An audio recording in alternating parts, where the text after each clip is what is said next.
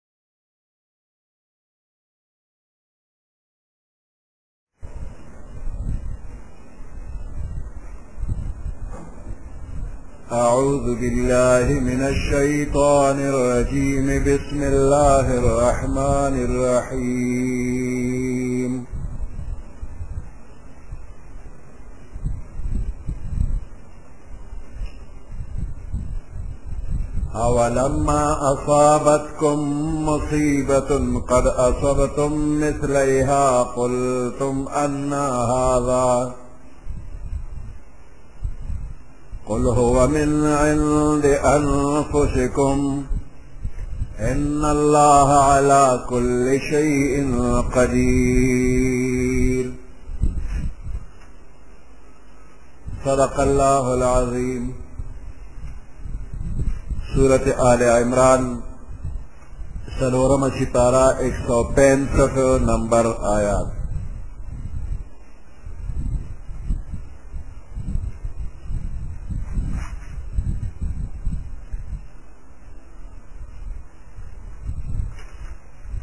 دا احد پا غزا کې صحابه کرامو ته تکلیف او نقصان رسېدلی و بعضې ملګرو په دې باندې تعجب کړی وی او ویل یې دا مصیبت موږ ته د کمې میلاو شو من مسلمانان یو مجاهدین یو د الله په لار کې د کافرو سره جنگ لپاره راغلي یو د الله پاک د طرف نه د پیغمبر علیه السلام په زبان مبارک باندې د امداد وعده شوې ده نو بیا دا مصیبت په منګ باندې د کمې راغې ولې راغې د دې وینا په وخت کې سوچ پکار دی چې دا څومره تکلیف تاسو ته در ورسېده نو د دې نه دوچن تکلیف خو تاسو کافرو ته د بدر میدان کې پروسکان رسولیو د احد په میدان کې اویا صحابه کرام شهیدان شوي نو د بدر په میدان کې د کافر اویا لیډران مردار شوي او یا د هغوی نه په قید کې مسلمانانو ته راغلي چې په دغې اویا کافرانو باندې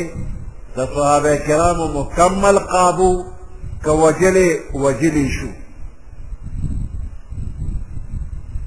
نو تاسو خو اویا وجلي دي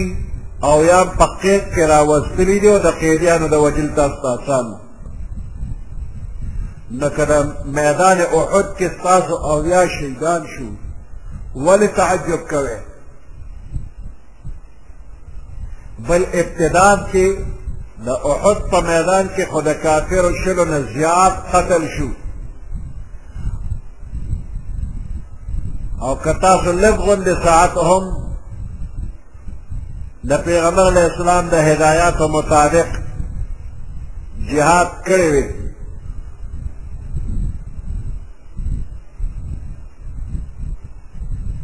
نو د میدان بدر په شان ته به بیا د احد په میدان کې هم کافر هم ټول تشنس کړی وي نو په دې لږ غوندې تکلیف باندې خفه کېږه مه او تعجب مه کوه او دې میدان احد کې تاسو ته که تکلیف رسېدلی دی نو که سوچ فکر وکړی شي نو د دې مصیبت او د تکلیف رسېدلو سبب په خپله تاسو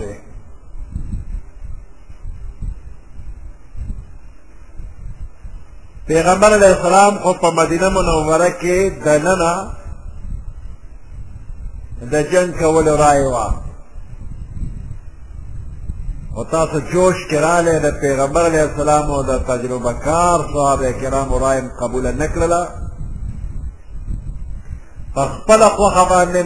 د مدینې منورې نه بهر محاذ جنګ قایم کړو بیا پیغمبر علیه السلام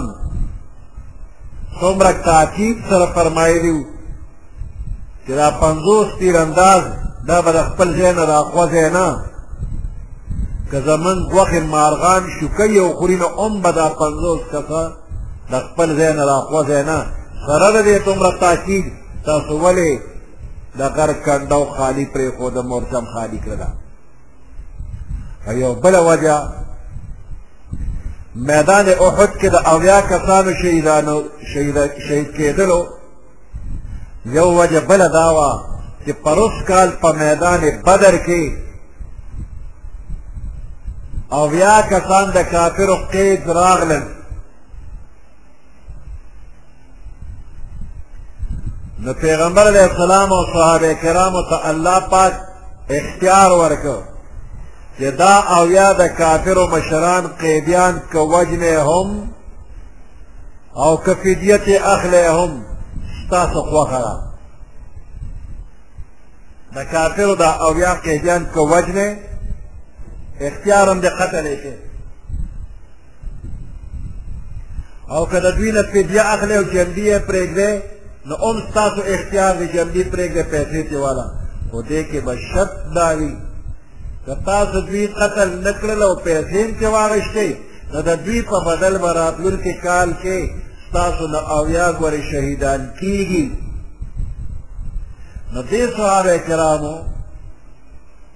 د اویا کافرو قیدیانو نه پیسې واغېستې فدیه یې واغېستله او وې راتلونکي کال کې چې شهیدان شي نو د شهادت هم لویه مرتبه ده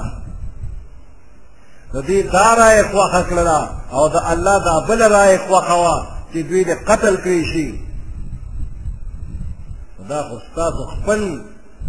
یو سوچ فکر و په بدر کې اویا کسان هم قتل نه کړل نو په بدل کې خو درته خدای ویلي چې ستاسو به اویا شهیدان کېږي نو احد کې چې درنه شهیدان شو ولې خفه کېږي او دا ولې تعجب کې چې دا د کومې موږ له مصیبت راغی نو دا ستاسو د خپله لاسه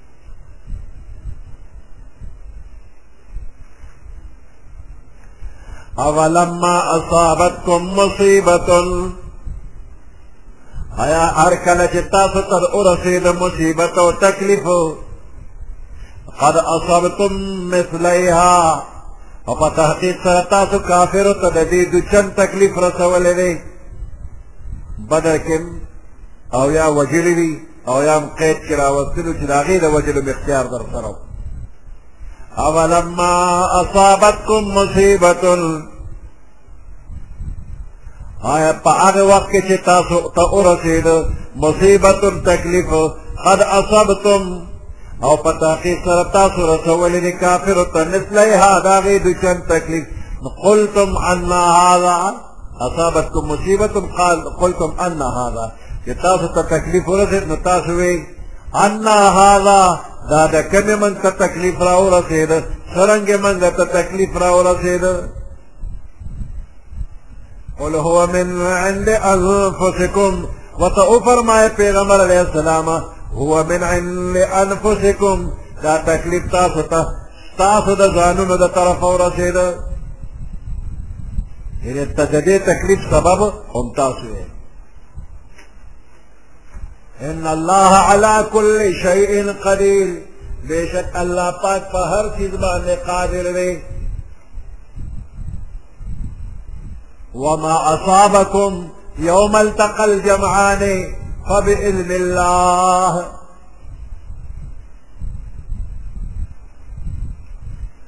وما اصابکم هغه چې ورسید تاسو ته یوم التقى الجمعان په هغه ورځ باندې چې دوه فوجونه یو بل سره مخامخ شو الجمعان یو د مسلمانانو فوج او بل د کافرو فوج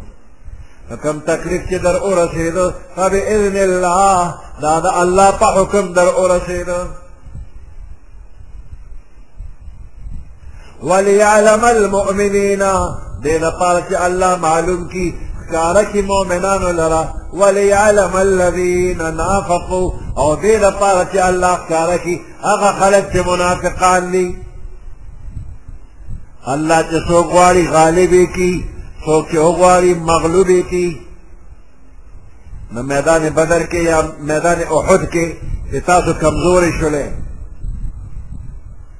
نو د دې دا مطلب نه چې دې وخت کې خدای په دې قادر نه و چې تا غالب کړي بلکې د دې وجې چې ستاسو په خپل کسب او ستاسو په اختیار باندې داسې صورت حال پیدا شو چې مکمل غلبه در کول دې کې مصلحت نه و به هر حال هر څه چې وشو د الله په حکم باندې وشو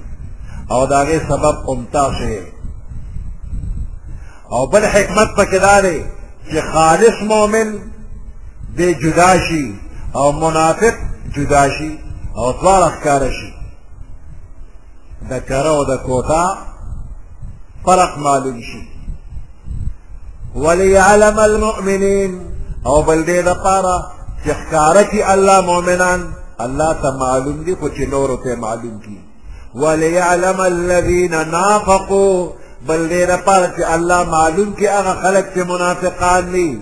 وقیل لهم تعالوا قاتلوا فی سبیل الله او ادفعوا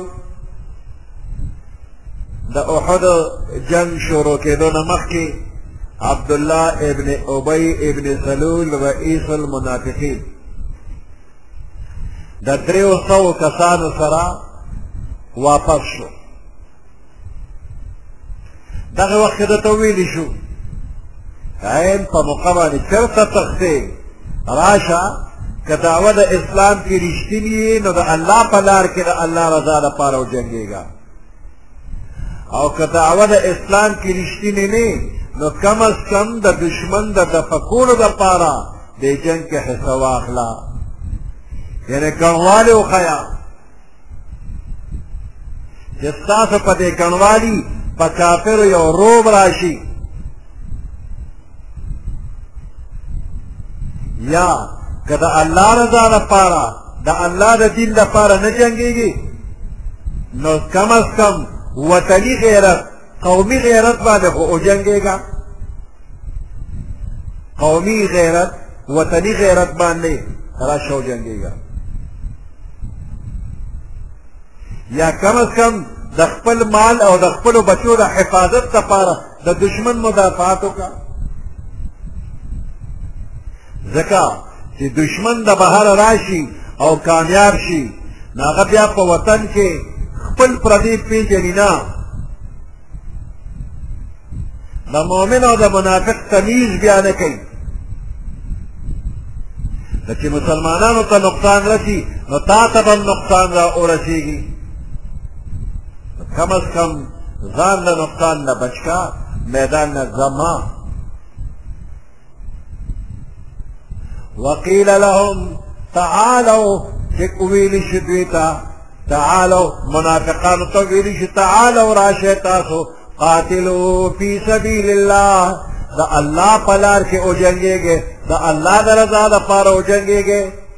که دعوه د اسلام کې رښتینې نو د الله د رضا لپاره وجنګېږه او کم از کم اویدفعو یا مدافعت د دشمنو کا دشمن اتمبوا چې په مدینه حمله نه کوي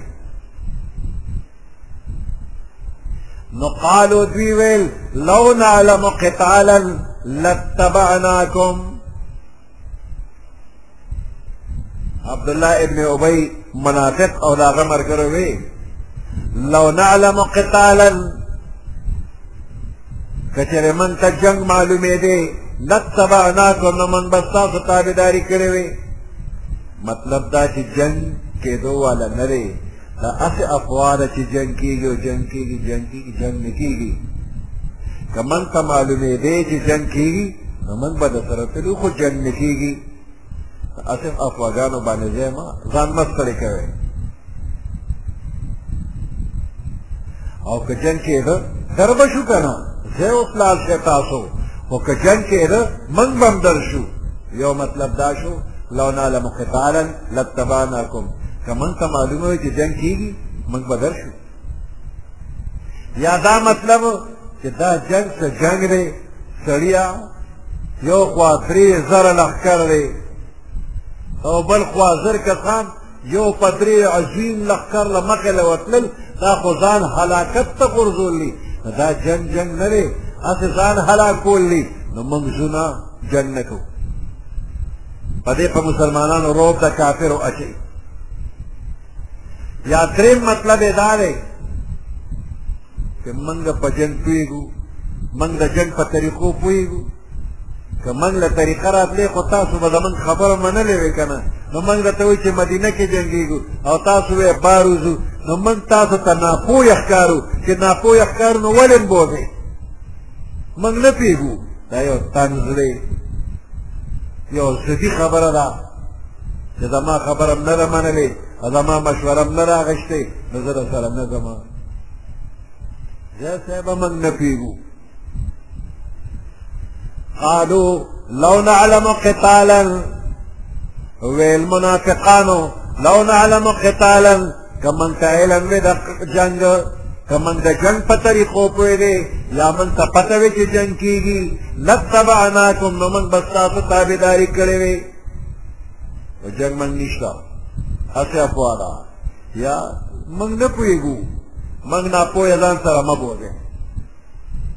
نو دا خبرې د کفر هغه اظهار یې کړی دی هم للکفر یومئذ اقرب منهم للایمان هم للکفر یومئذ دوی په دغه ورځ باندې کفر طرف ته اقرب ډیر نږدې وي منهم للایمان په نسبت د دوی ایمان ته د ایمان په نسبت کفر ته دوی ډیر نږدې دي نو د زړه نه کافر دي او په ژبه د ایمان اظهار کو خو دا زبانی اسلام او ایمان په دقه ورځ باندې دام لري دی او هغه د کفر خبرې ښکاره شولې د پیغمبر علیه السلام او مرګري پرېښودل نو نفاق یې ښکاره شو نو په ظاهره د ایمان په نسبت باندې کفر ته زیات قریب شو هم للکفر یومئذ دوی کفر طرف ته په دغه ورځ باندې اقرب منهم للایمان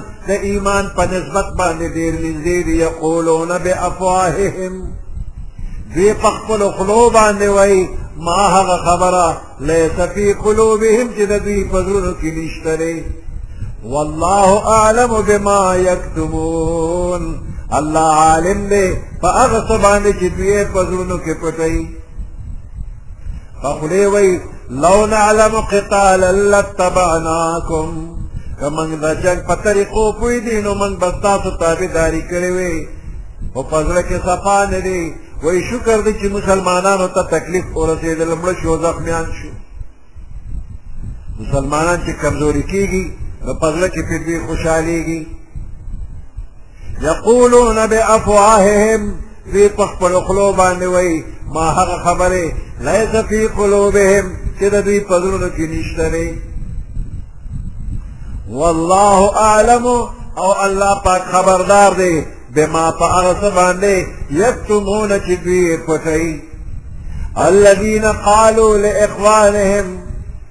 وقعدو لو اطاعونا ما قتلو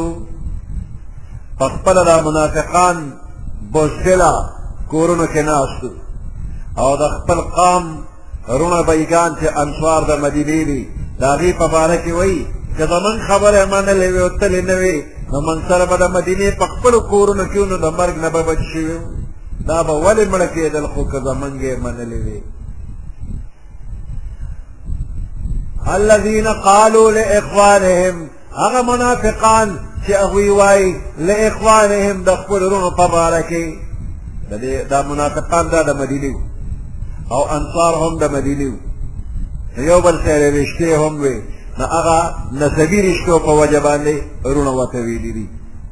یا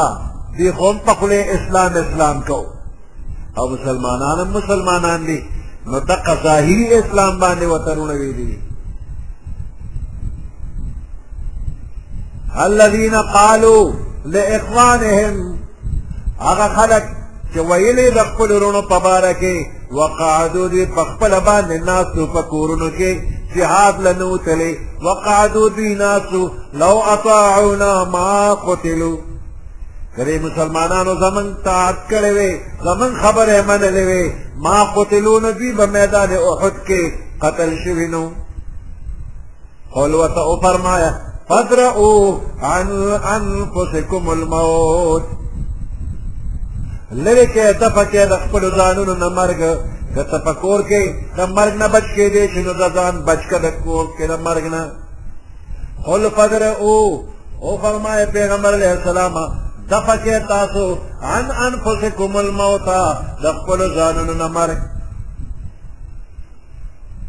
ان کنتم صادقین کچره تاسو رښتینی یې په دې خبره کې چې لو اطاعونا ما قتلوا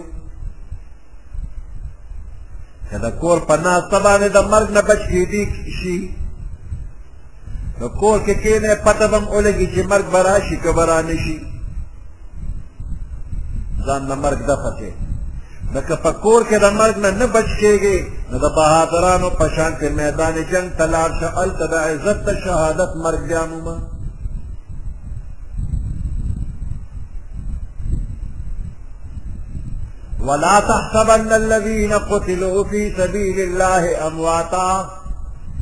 بل احیاء عند ربهم یرزقون دا کم خلق چې د الله په لار کې جهاد کوي او دوی پکې شهیدان شي نو دې شهیدانو ته مړ مه وایه دا مړه نه دي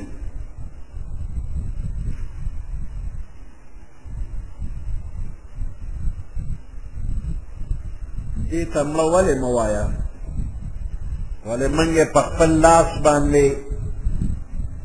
جنازه کټ وړونه ولې قبر ولې کنونه ولې په قبر کې ګدونه خاورې پې ناړو نو مړی نور څه ته وایي همدغه مړي وي چې جنازه یو شي بنده او قبر ولو کنې په قبر کې کېږي او خاورې پې ورواړوي او مال تقسیم شي په وارثانو باندې دغه ته مړی وایي نو دا خو یو مشاهده والا خبره ده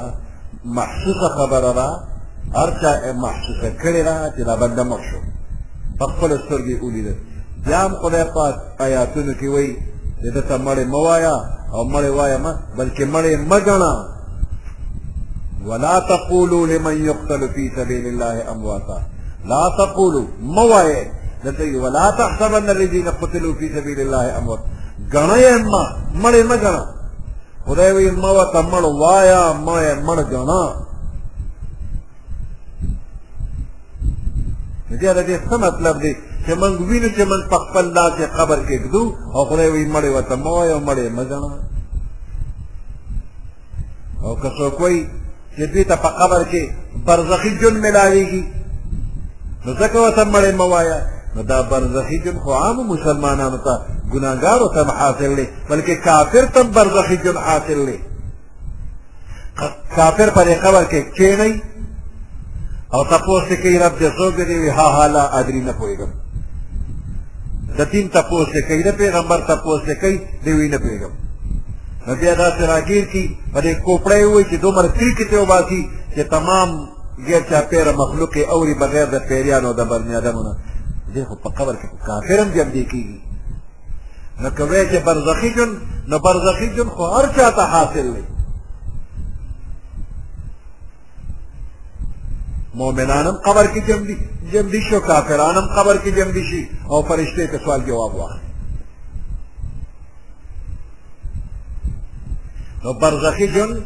هغه ارچا د پاره قران او حدیث نه ثابت دی نو بیا دې دې چې خدای پاک د دې شهید په باره کې وایي چې مړ ورته مه وایه مړ ورته مه وایه د دې جواب دا دی چې دې آیاتونو کې الله پاک فرمایي چې دې شهیدانو ته د الله پاک د طرف نه د جنت رزق ملاویږي او رزق جمدی ته ملاویږي نو دې نه معلومیږي چې د دې دنیا نه دا شهید منتقل شي نو فورا د جنت هغه رزق ده ته جاري شي او یو خاص قسم زندگی هم د دقه وخت نه ده ته ملو شي چې هغه عام مړو ته نه ملو عام مړي که مؤمنان دي نیکان دي بدان دي کافران دي د هغې عامو مړو نه یو خاص قسم زندګي دې شهید ته ملو شي او د جنت رزق په دقه وخت نه وته شروع شي اوس دغه خاص زندگی څنګه را دغه حقیقت صرف الله ته معلوم دی او الله په قران کې او د پیغمبر علیه السلام په زبان مبارک باندې د مخلوق ته ویلي چې خاص زندگی ولا ورکوم البته دا دغه خاص زندگی علامه او اثرات په دې بدن باندې هم ښکاره کېږي کله دا قبر اوس پړدې شي نو پکې وګورئ دا شهید پکې بلکل روغ رمټ پروت سوونه کاله تیر شي او بدن کې ذره بر فرق نه راغلی حذیفه ابن الیمان رضی الله تعالی عنہ جابر ابن عبد الله رضی الله تعالی عنہ په عراق کې قبرونو کې پراتو او د دریاب اوبو ته ور اړمېدلې خوب کې د عراق بادشاه ته راغلي دي ویله اوبه راته راځي موږ دې ځای نه وباسه دیارلس سوه کاله پرې تېر شوي وو چې قبرونه اوس پړدې شو وایي داسې تازه پراته وو لکه چې ګنټه نیمه مخکې چا په قبر کې ایښې وي سترګې یې غړېدلې وې او اته لکه خلک رالل د هغوی دیدار یې کړی دی وې په دې سترګې محمد رسول الله صلی الله علیه وسلم لیدلی دی نو دا دیارلس سوه کاله پس چې دا بدن یې نه دی خورې شي دا شهید دی د ده په بدن کې جون دی هغه خاص زندګي ده او اثر یې دا دی چې خوره کېږي نه ځمکه یې نه خوري نو دې شهیدانو ته فضیلتونه الله ورکړي دي یو فضیلت دا یو خاص قسم زندگی ورکړی ده دویم فضیلت دا چې د جنت رزق ورته ملاویږي او دریم فضیلت یې دا دی چې دوی ته کم رزق ملاویږي په هغې خوشحالېږي همیشه خوشحاله وي او څلورم فضیلت دا دی چې خپل خپلوان یاران دوستان په دنیا کې ترنه پاتې دي او لا دوی پسې د شهادت مرتبه حاصله کړې نه ده په هغوی خوشحالېږي چې هغوی به هم جهاد کې او دا مرتبه به کښېږي هغوی محاصره وي وای شهید ته د ده د خاندان چې د ده نه پس په دنیا کې مړ کېږي خبر وله ورکړي شي شهیده ستا نه وروسته ستا د خاندان فلانې کس را روان دی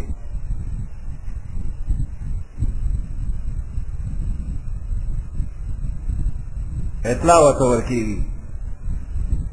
وی په هغې بیا دا شهید دومره خوشحالېږي لکه په دنیا کې چې د یو سړي یو ډېر قریب رشته دار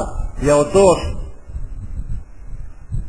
بهر ملکونو ته تلي او ډېره موده پس راځي او دې خبر شي چې فلانی راځي نو انتظامات ورته وکړي خوشحالېږي نو دې دقه سره شهید خوشحالېږي چې زما فلانی رشته دار یا دوست را روان دی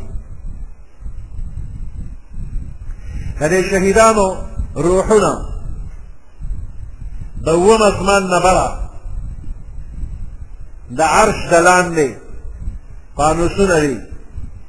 ځوړند هغې پانوسونه کې د شهیدانو دا روحونه پراته وي او بیا په هغه ځای کې د سورلې انتظام ور الله پاک کوي ویشنې مرغې دي دا غشنو مرغو په ججوره کې دوی کېږي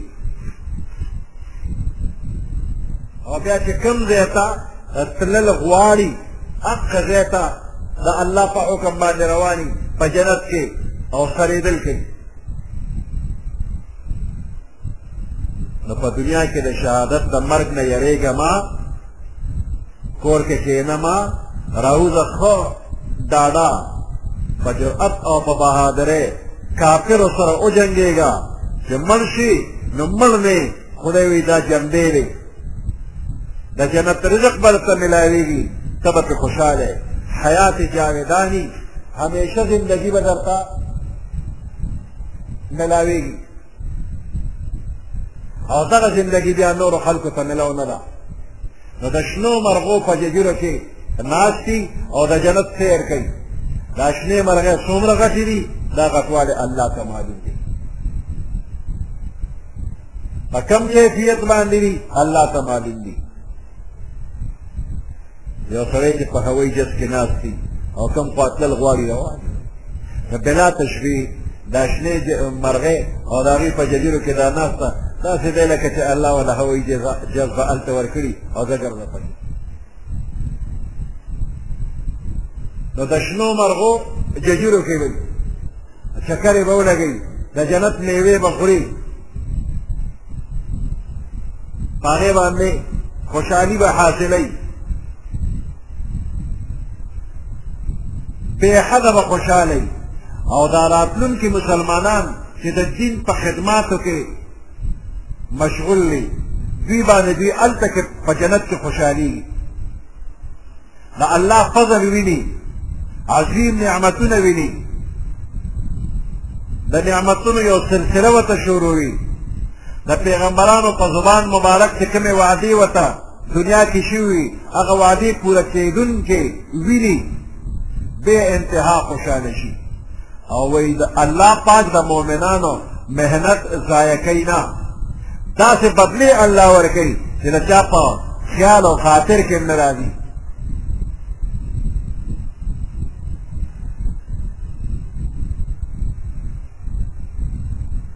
کم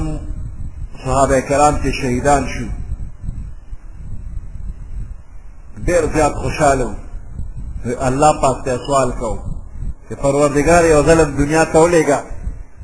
چې د خپل خپلوانو د خبر ورکړو چې موږ ډېر زیات خوشاله یو ځکه زموږ خپل خپلوان په موږ پسې به خفه وي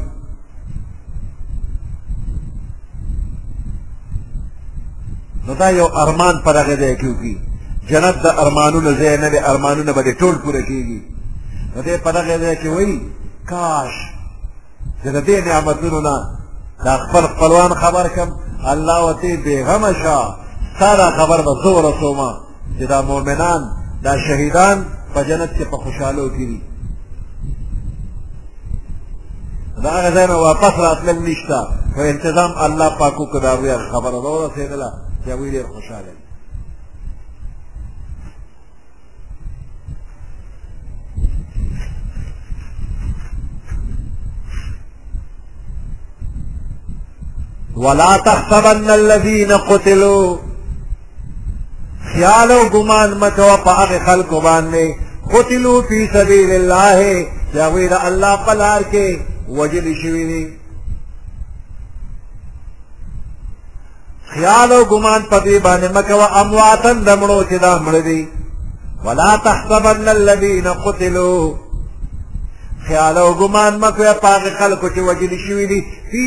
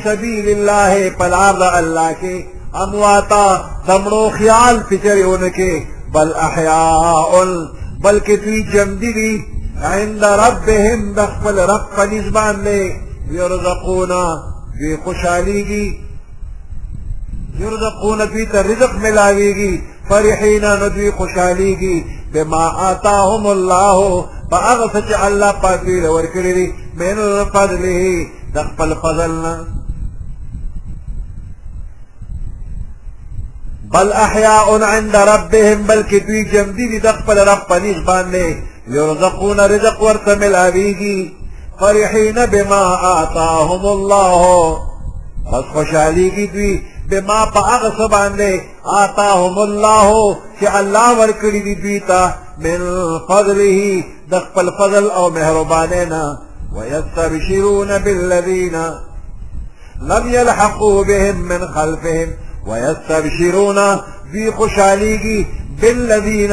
فراتلو د هغه خلکو لم يلحقوا بهم چې دوی سره پیوست شوي نه دي من خلفهم د دوی نه رستو په دنیا کې دي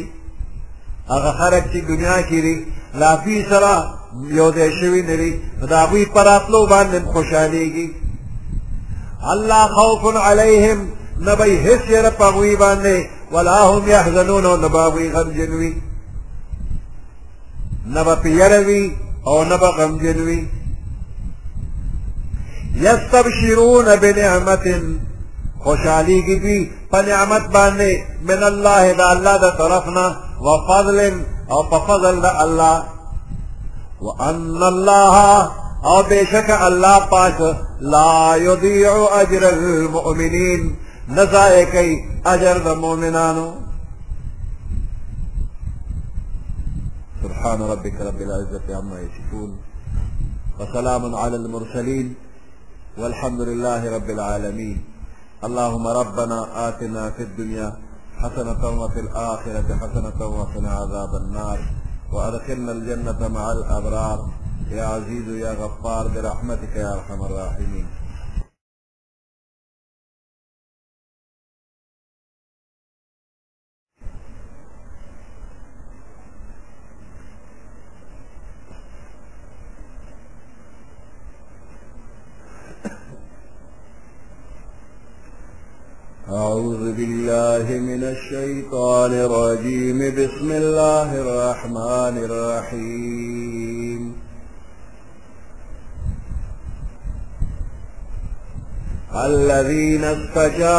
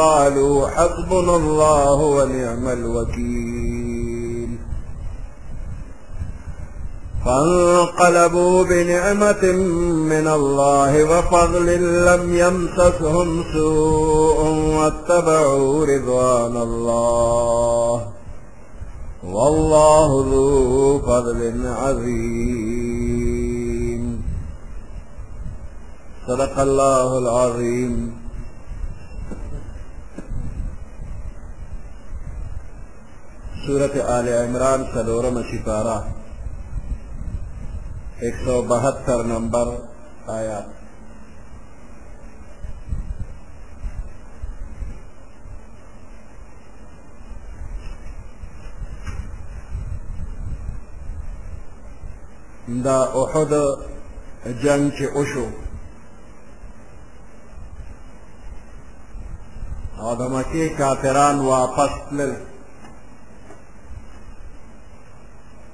د دوی مشر ابو سفیان په دغه وخت کې په لاره کې خیال راغی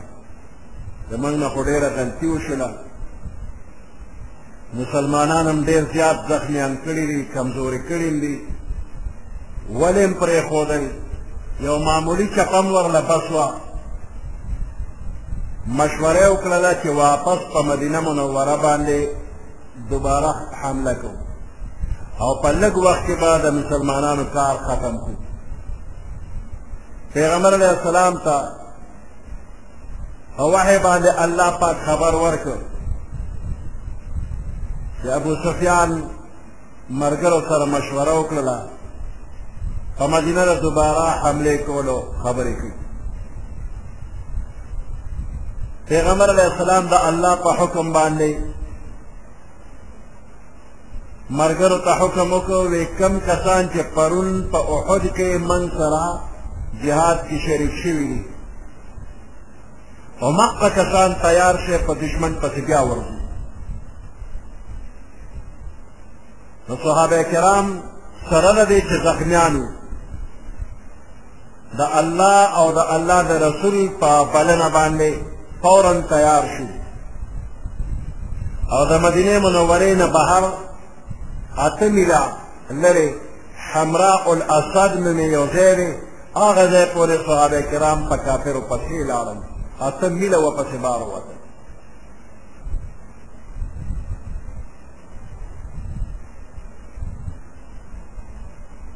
ابو سفیان ته پته ولګېده چې موږ په مسلمانانو پسې ځو خو هغوی موږ پسې را روان شو نو په زړه کې الله پاک یو روب واچو یو هیبت پرې راغی او دوباره په مدینه منوره باندې د حملې کولو اراده یې پرېښوده او مکې طرف ته په تېښته لاړه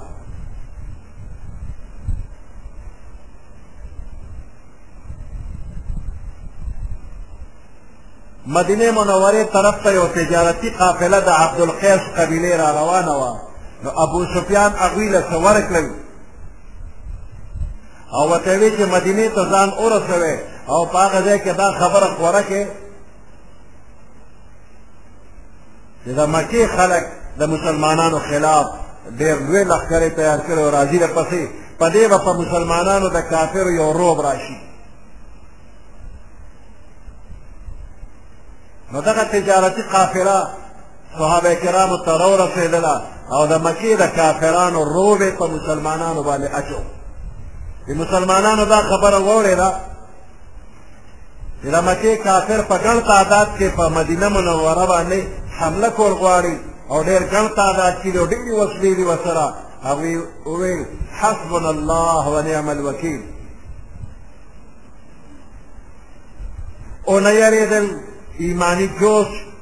او جذبه پکې نور هم زیاته شوله او یې موږ لپاره الله کافي دی نو الله پاک دا آیات نازل کړ او بعضې روایاتو کې دي چې د احد جنگ ختم شو نو ابو سفیان اعلان وکړ پیغمبر علیه السلام ته چیلنج ورکړ وی راتلونکي کال لا د بدر په میدان د بدر په موسم کې به موږ تاسو سره بیا جنګ کوو د بدر په میدان کې او د بدر په موسم کې په کال کې به په بدر کې یو میله لګېدله سیزن به تجارتي میله به وه خلک به د لرې لرې ځایونو نه راتلل خرید و فروغ به کېدل نو ابو سفیان د دقې موقع اعلان وکړ چې راتلونکي کال له د بدر په موقع باندې به بیا جنګېږو پیغمبر علیه السلام دا چیلنج قبول کړ راتلونکي کال لا ابو سفیان او د مکې نورو خلکو د جنګ طاقت نه لرو اوس اعلان یې په خپله کړی دی او میدان ته راتلی نه شي نو دوی به په عربو کې رسوا شي چې د جنګ اعلان یې کړی دی او جنګ له لانړه بزدل دی نو په خپل ځان باندې پردې اچولو دپاره څه خلک یې په دې باندې آماده کړل چې مدینې منورې ته ورشئ او هلته په مسلمانانو روب واچوي چې د مکې ډېر لوی لښکر درپسې را روان دی نو هغوی به ویرېږي نو زموږ نه به غوړه ووړي او خلک وایي چې د مدینې خلک رانغلل نو ابو سفیان او د هغه ملګري ځکه رانغلل او خپل قوم ته یې ویل ډېر سخت خاص دی او تلل مناسب نه وي واپس شئ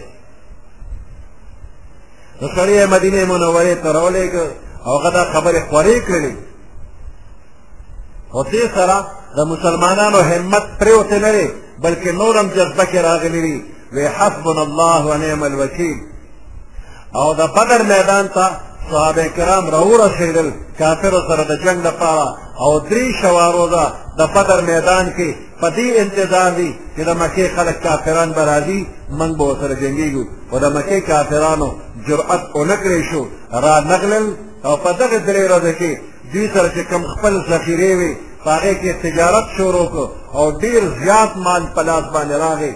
د میدان جنګ کې د مال غنیمت په نسبت باندې دې موقع باندې صحابه کرامو ته ډېره ګټه وشوله او په دې موقع باندې چې کوم را جمع کېدل د دوی په کمیت شوي دي دې ته بدر صغرا وایي یو دوه کاله مخکې د دې نه دوه کاله مخکې د بدر میدان کې چې کوم عظیم جنگ شوی دی هغه بدر کبرا دی او دې ته به بدر صغرا وایي روایاتو کې راځي چې د احد نه پس چې کافرو پسې پیغمبر علیه السلام او مرګري زخمی حالت کې تلل حمراء الاسد مقام ته هغه ځای کې تجارت دوی کړی دی صحابه کرام لاړل نو کافر را واپس نشو او هغه ځای کې مسلمانانو تجارت په ډېره ګټه پکې وته ملو شوې ده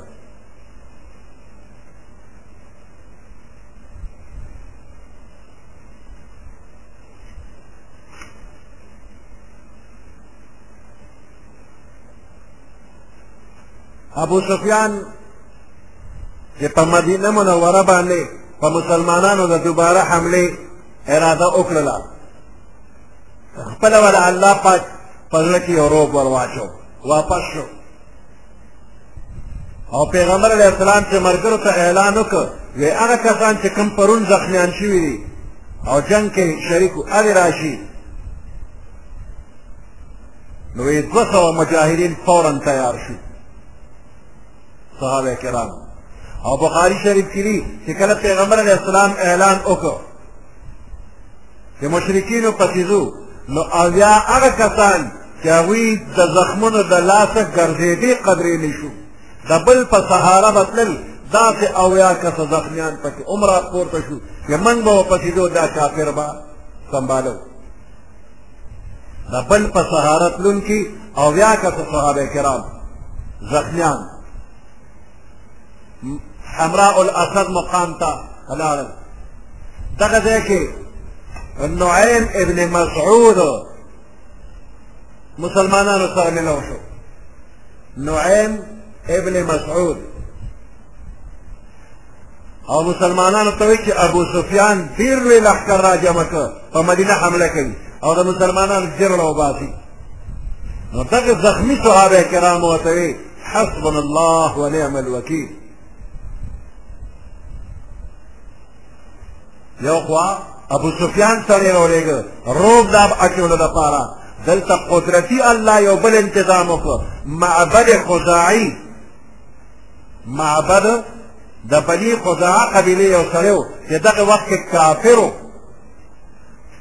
او هغه د مدینې نه مکې طرف ته روان و او د ابو سفیان لښکر سره په لاره کې ملو شو او د ابو سفیان د ارادې نه خبر شو وی ابو سفیانه دوکه نه شي مسلمان کمزوری نه دی یو عظیم لښکر یې راجمع کړی دی حمراء الاسد مقام کې مې پرېښول تا پسې راځي او برابر به دي کېږي وی دې خبرې سره د ابو سفیان خپې وښوېدلې د هغه د کافر لښکر شپې وښوېدلې او واپس مکې ته په تېښته تللي دي هغه په پیسو سړی را لېږلی دی الله بې پیسو سړی هغه پسې ورولېږه او د هغه ځای نه په تېښته باندې مجبور کړی دی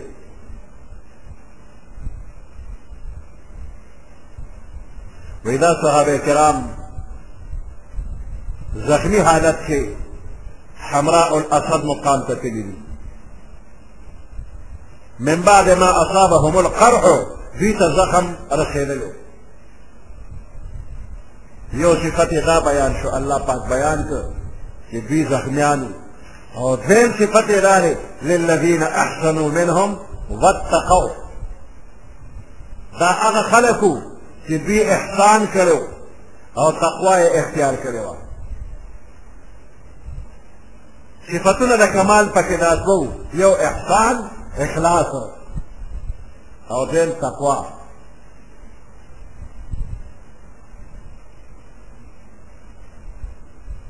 پیغمبر علیه السلام ځان تیار کړی او سره د ملګرو دوی پسې تللو الله پاک اجر او ثواب ولا په اخلاص ورکړ دې ځای کې لږ فکر وکړئ چې پیغمبر علیه السلام ملګرو ته ویل چې د احد په جنګ کې کم کسان شریک دي اومقه کسان ما سره شئ او کافرو پسې ځو او دوی فورا تیار شو لاړل نو په قرآن کې کم ځای کې دي چې الله ورته وی لاړ شي یو ځای کې دا خبره نشته چې الله ورته وی لاړ شي پیغمبر علیه السلام ورته وی تیار شي ځو او دوی تللي دي او دې ځای کې د پیغمبر علیه السلام دا حکم د دې نسبت الله خپل ځان ته او پیغمبر علیه السلام ته کړی دی قرآن کې یو ځای هم نشته او دوی تابعداري کړې ده الله وی الذين استجابوا لله والرسول د دې خلکو مرحه الله بیان کړی دا چې دې خلکو منل د حکم د الله او د الله د رسول نو الله دا حکم ځان ته او پیغمبر علیه السلام ته منسوب کو او قرآن کې چرته نشته چې الله ویلو چې لاړ شئ نو دې نه واضح ته ورباندې دا خبره ثابته شوه چې پیغمبر علیه السلام کوم حکم ورکوي همدقه حکم د الله حکم دی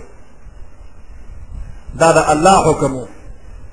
اگر چې د الله کتاب کې موجود نه دی مذکور نه دی خو دا حکم د الله دی نو کوم بېدینه خلک چې د حدیث نه انکار کوي هغوی دې جواب وکړي چې دا خو الله نه دی ویلی څنګه د الله حکم شو او کم خلک چې وایي پیغمبر صرف قاصد دی نور حکم د خدای دی نو قاصد خو له ځانه څه ویلی نه شي چې چا رالیږلي بس د هغه خبره کوي نو دې ځای کې د پیغمبر علیه السلام دا خبره خو د الله خبره ګڼل شوې ده او قرآن کې نشته الله د پیغمبر حکم خپل حکم ګڼلی دی واضحه ده دا خبره چې پیغمبر علیه السلام په خپل ثوابتي د مصلحت مطابق که حکم ورکي ورکولی شي او د هغې درجه به د الله د کلام وي د الله د حکم به وي نو للذین احسنوا منهم دې ده کې لفظ د احسان راغلی دی د احسان نه مراد اخلاص دی احسان څه ته وایي جبرائیل علیه السلام راغی د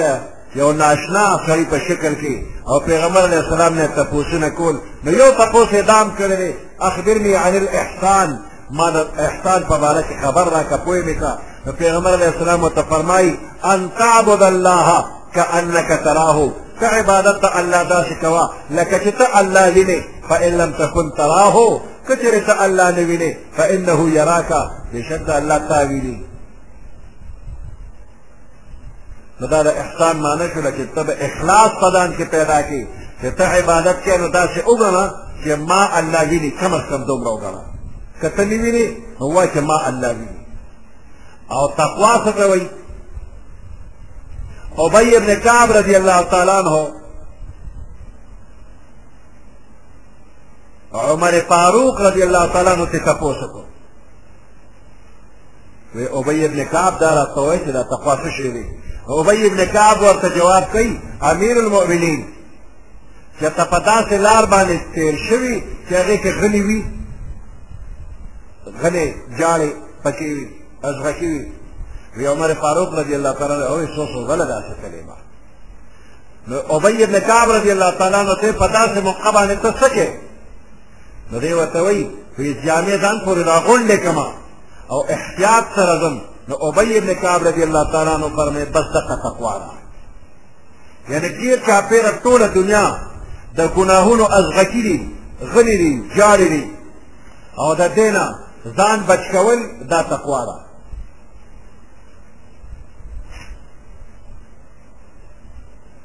نو په دنیا کې داسې ځه داسې زندګي تېروه چې دا خپل لمن د ګناهونو ده از غکونه او د غلو نه بچ کې دا تقوا شله نو دا تقوا د مسلمان د پاره بهترینه سرمایه ده ابو دردا رضی الله تعالی عنہ هغه یو شعر وی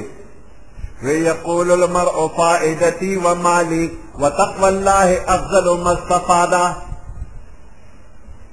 يقول المرء فائدتي ومالي سړی وی زما پیدا او زما مال د دنیا پیدا او د دنیا مال پسې لګېدلی وتقوى الله افضل ما استفاد حال دا چې تقوا د الله نه یره بهترینه سرمایه ده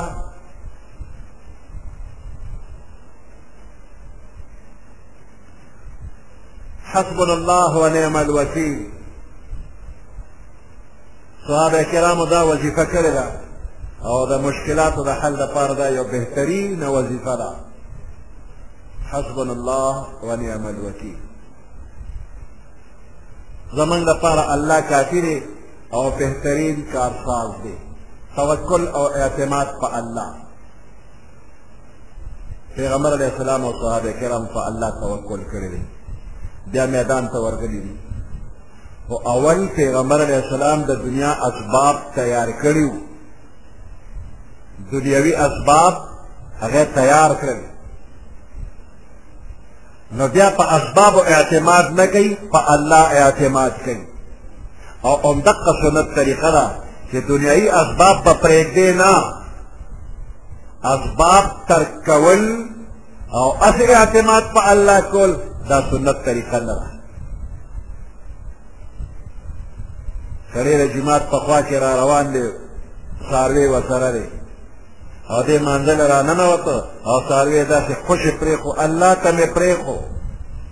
دا دې غلط کار وکړ الله ته یې مه پرېږده اول دا څاروی دغلته چېرته وتړه نو بیا په الله اعتماد وکړه یعنې دا سبب دی دا څاروی وکېږي دی خو به روان وي چېرته به وتښتي څوک به دله کوک کړي نو دا څاروی اول وتړه او بیا را د توکل په الله وکړه مونځ کوه اوښ در سره دی اوښ له یوه خپه وتړه او بار یې پرېږده ته راځه مونځ کوه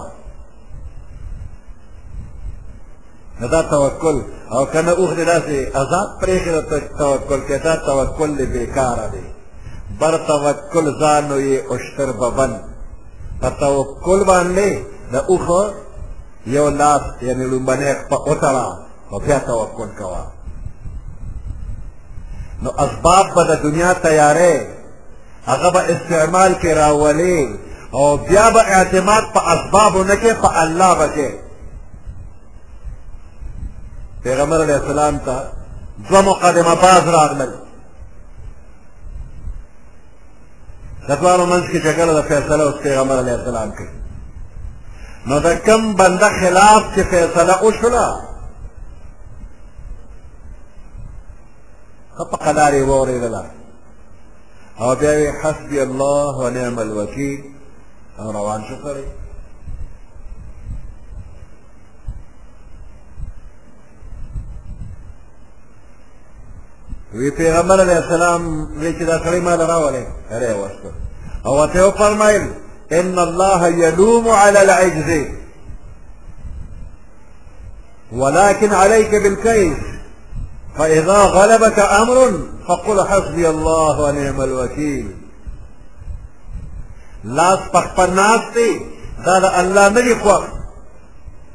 په دې الله تا ملامته کوي چې تا ځان عاجز کړ لاس پخ په ناز دی لکن علیک بالقیس په تا لازم دي هوښیارتیا اول ځان هوښیار کا مقدمې له راځې تیارې وکړه تمام ذرایع اختیار کا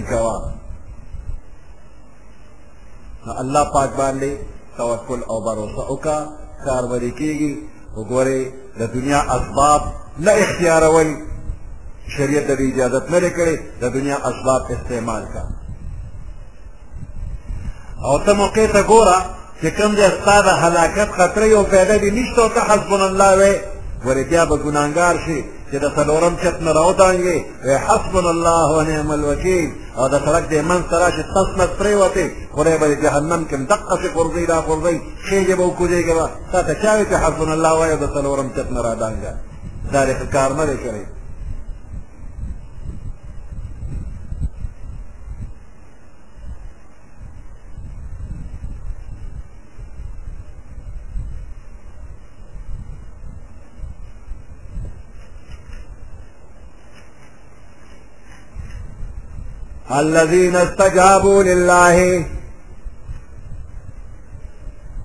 هغه خلق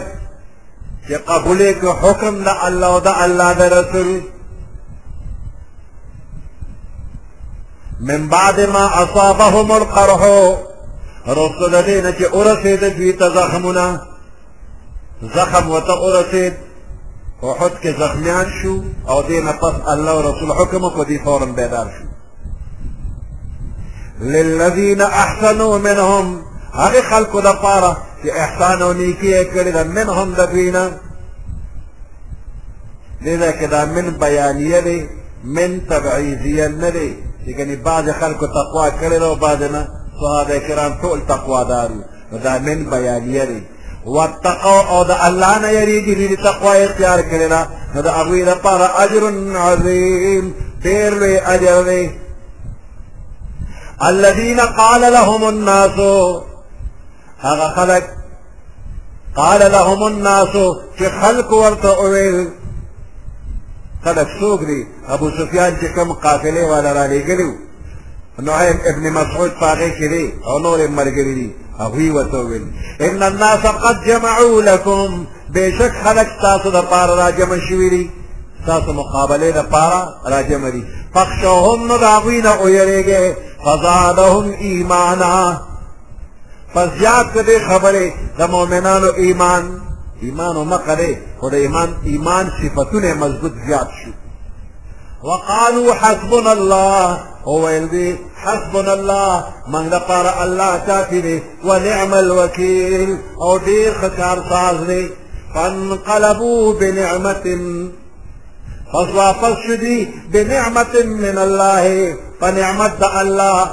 وفضل او دا الله په فضل باندې لم يمسخهم سوء مثلا کدوی لرا ستکلیف حمراء الاسد مقام ته لاړل هلته کې تجارت وکړ او ښه دولت ورته میلو شو او زخم وغیره نه دی میلو یا د بدر په میدان باندې جمع شو او درې ورځې تجارت کړې وې د کافرو انتظار وکړ کافر رانغلل فانقلبو پس واپس شو دوی بنعمت من الله په نعمت الله وفضل نو د الله په فضل باندې واپس شو لم يمسسهم سوء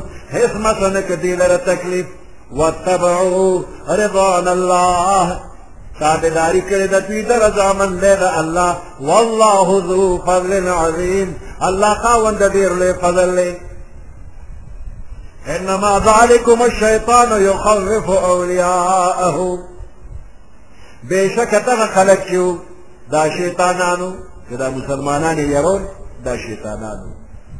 یا د شیطان په لمسون باندې دوی کار کوم انما ذالکم الشیطانو دا شیطانو یخوف اولیاءه یخوفکم اولیاءه تاسو یې یارولې د خپلو دوستانو نه دغه کوم په دې ځای کې ذکر نه دی یو مفعول نه دی ذکر او یو مفعول ذکر دی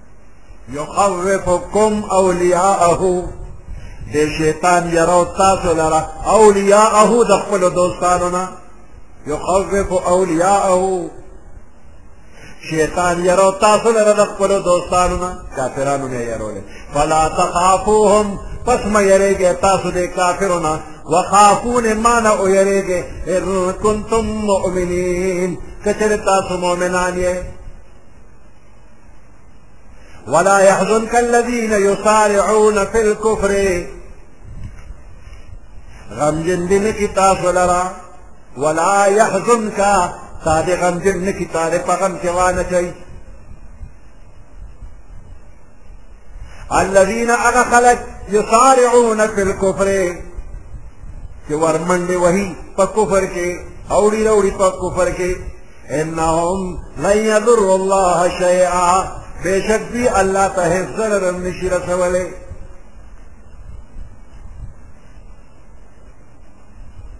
د شیطان په دمکو مؤمن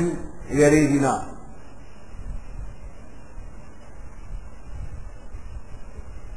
او کافران منافقان چې د کافرو خبرې ووري بس د هغوی طرف ته په منډه ورځي نو الله تسلی ورکړله چې د دې لعنتي منافقانو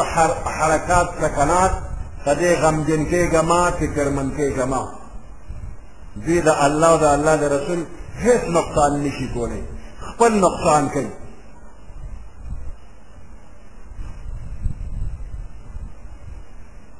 دوی د الله د رحمتونو نه محروم او سزا با اللہ ورکی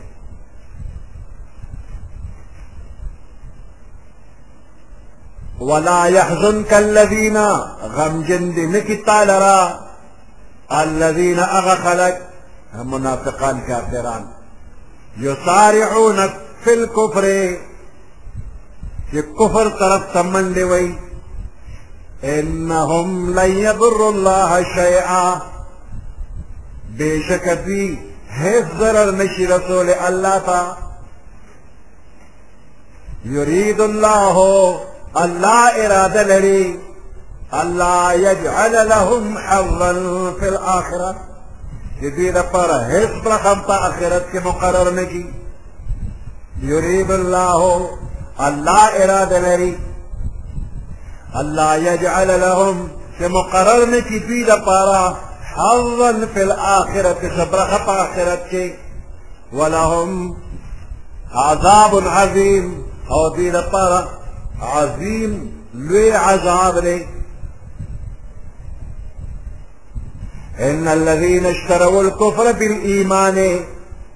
بېشک هغه خلک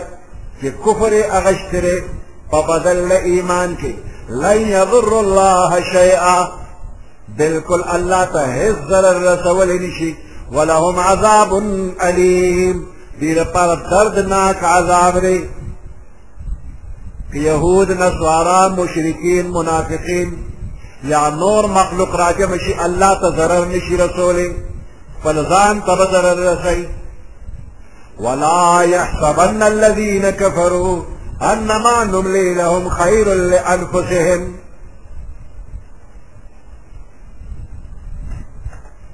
کافرانو ته عمرنا الله ورکړو خوشحالي ورکړو دولت یې ورکړو د دنیا عیش او عشرت سامان یې ډېر ورکړو ممکنه ده چې د کافرو په زړه کې دا خیال راغلی وي که من د خدای ناخوښه وو دا دومره فراخي به یې ولې راکوله داسې په ښه حالت کې به یې ولې ساتلو نو خبره واضحه ده چې دا مهلت ورکول د دې کافرو په حق کې بهتره خبره نه ده بلکې د دې مهلت نتیجه به دا وي چې دوی به دا ګناهونه کوي کوي خو په ګناهونو کې به بوخت شي په خپل اختیار په دنیا کې ښه مزې چرچې به وکړي ارمانونه به ورجوي د ګناه یو لویه ذخیره به ځان له جمع کړي او دا به ګڼي چې من په عزت کې یو حال دا چې دا خوار غریب دی به په ذلت کې په عذاب کې ګرفتار مړ شي او جهنم ته به ورځي نو دا مهلت ده لپاره ښه شو نه دغه شان دی یو مسلمان په تکلیفونو کې دی په سختو کې دی روزانه ورته نوې نوې مسلې پېښېږي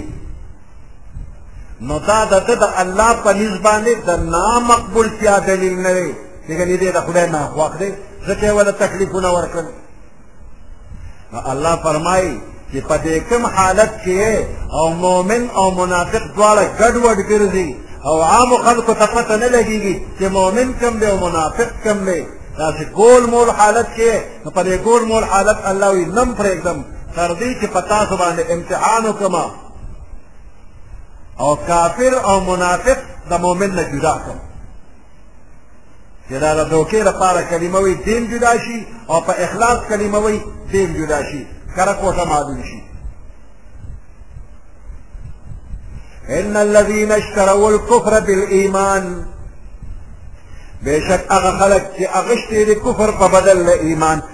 لن يضر الله شيئا بالکل الله ته څه ضرر رسولی نشي ولهم عذاب الیم دې لپاره دردناک عذاب دی ولا يحسبن الذين كفروا خیال او ګمان دې نه کوي هغه خلک چې کفر یې کړی دی انما نملي لهم چې بېشک موږ دوی له مهلت ورکړی دی خیر لانفسهم دا د دوی لپاره بهتر دی دا ګمان دې نه کوي چې موږ ولا مهلت ورکړه دا د دوی لپاره خیر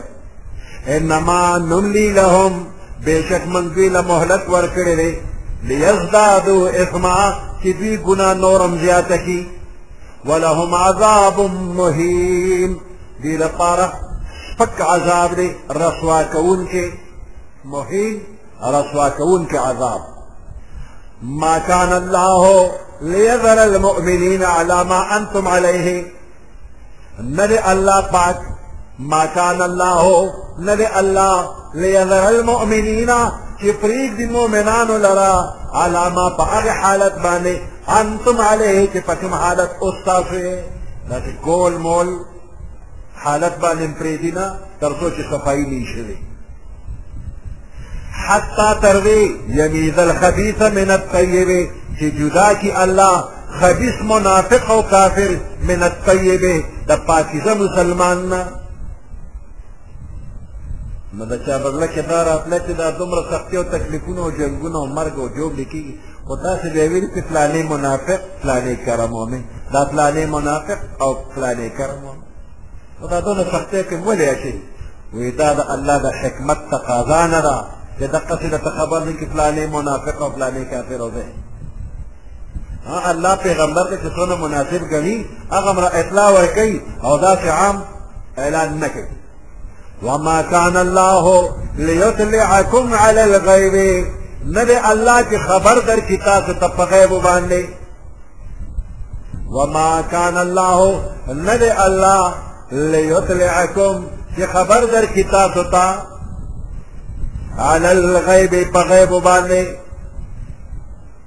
ولكن الله يجتبي لیکن الله انتخاب کوي من رسله په خپل پیغمبرانو کې من هغه چاته یشاء چې د الله خوښ شي نو بعض مغیبات اطلاع الله پاک پیغمبرانو ته ورکوي کم پیغمبر ته چې خوښه شي د الله د بعضې غیبو خبرو اطلاع وله ورکړي فآمنوا بالله ورسله پس تاسو ایمان راوړئ په الله او د الله په رسولانو باندې الله او د الله رسولانو باندې ایمان راوړه چې دوی کومه خبره کوي بس دا سمه ده وان تؤمنو وتتقو که چېرې تاسو ایمان راوړو او تقوا هم اختیار کړله فلکم اجر عظیم پس تاسو دپاره ډېر لوی اجر دی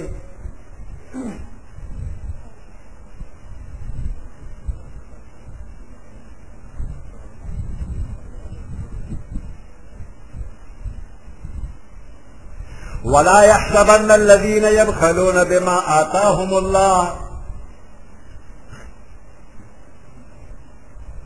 ولا يحسبن الذين خیال ګمان دې نه کوي هغه خلک یبخلون چې بخل کوي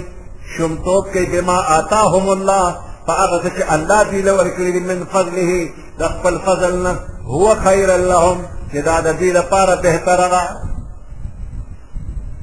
یهود نصارا منافقان د مرګ نه یریږي خو د مال له ګولو نه هم یریږي نو مال د خدای په نوم نه ورکوي ولا يحسبن الذين خیال او ګمان دې نه کوي هغه خلک يبخلون چې بخل کوي بما په هغې مالونو آتاهم الله چې الله دوی له ورکړي من فضله په خپل فضل هو خيرا لهم دا د دوی لپاره بهتره ده دا خیال مه کوه بل هو شر لهم بلکې دا د دوی لپاره شر دی زکات یې نه ورکوي نو دا مال به اجتهات یې جوړې شي مری نه به یې تو شي کړی به جوړې شي دې غاړې ته به یې ورواچوي دي سیطوقون ما بخلو به زره چې توقونه او کړی به شي دا مال ما هغه مال بخلو به چې دوی پې بخل کوي یوم القیامت د قیامت پر ورځ سزا به ورکېږي ولله میراث السماوات والارض خاص الله لره میراث اسمانونو او د ځمکې دی مخلوق به لاړ شي مال به الله ته پاتې شي والله بما تعملون خبیر الله په هغې باندې چې تاسو کوم عملونه کوئ خبیر خبردار دی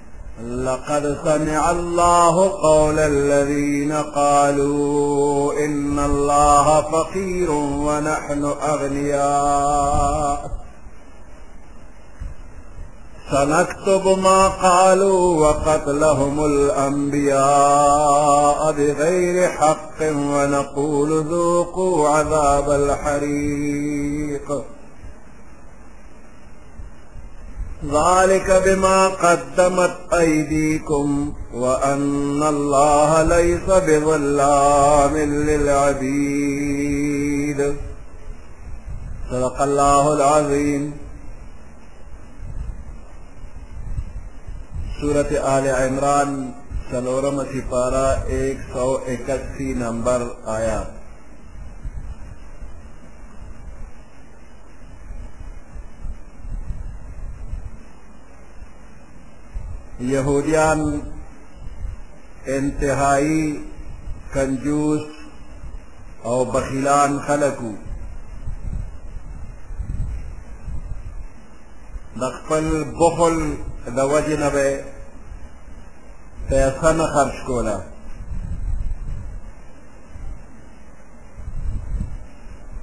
که د الله پاک په لار کې د خرج کولو لپاره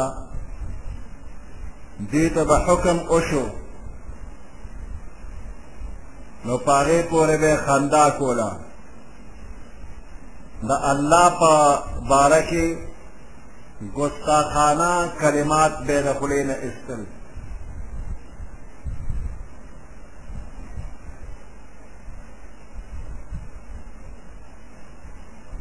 کله چې آیات مبارک راغی چې من ذا الذي يقرض الله قرضا حسنا څوک دی چې الله له قرض حسن ورکي نو دوی به ویل الله زموږ نه قرض غواړي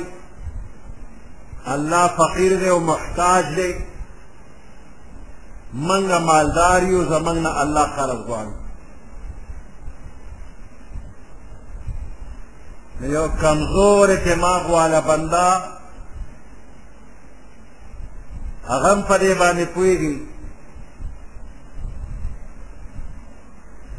چې د خیر په کارونو کې خرج کول د دې نه تعبیر په قرض باندې چې الله کړی دی نو دا الله پاک د انتهایی رحمت او شفقت اظهار کړی دی دا خبره ښکاره ده چې الله پاک د دې ټولو څیزونو مالک دی سم د الله یې ستا په لاس کې چې کوم مال دی دام د الله دی نو که تا نه الله مال وغواړي نو ستا د مصلحت دپاره یې غواړي ستا به پکې د دنیا پیدا وي هم ستا د آخرت پیدا به وي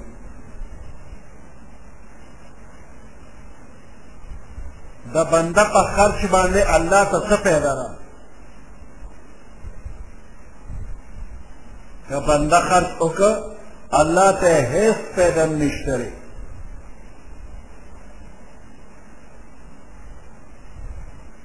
که فرض کا الله ته پیدا رسی نو حقیقت کې خو مالک الله دی دا الله خپل مال دی بیا حقیقی معنا باندې دا څرنګه قرض کېدی شي چې مالک الله دی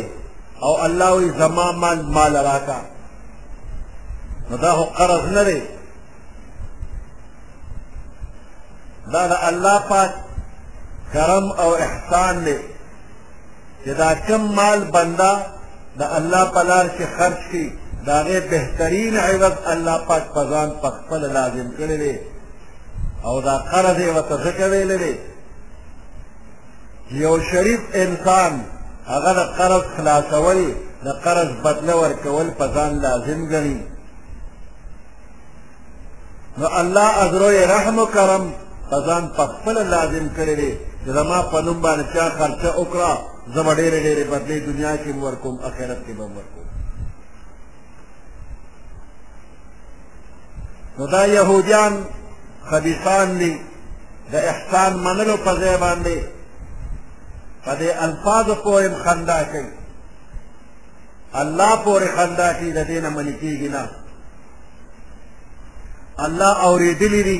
د دوی دا خبرې واورېدلې او ویې لیکلې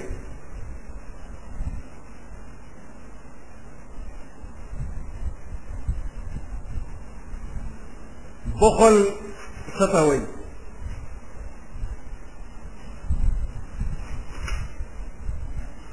د بخل او د شومتوب خپل معنا دا ده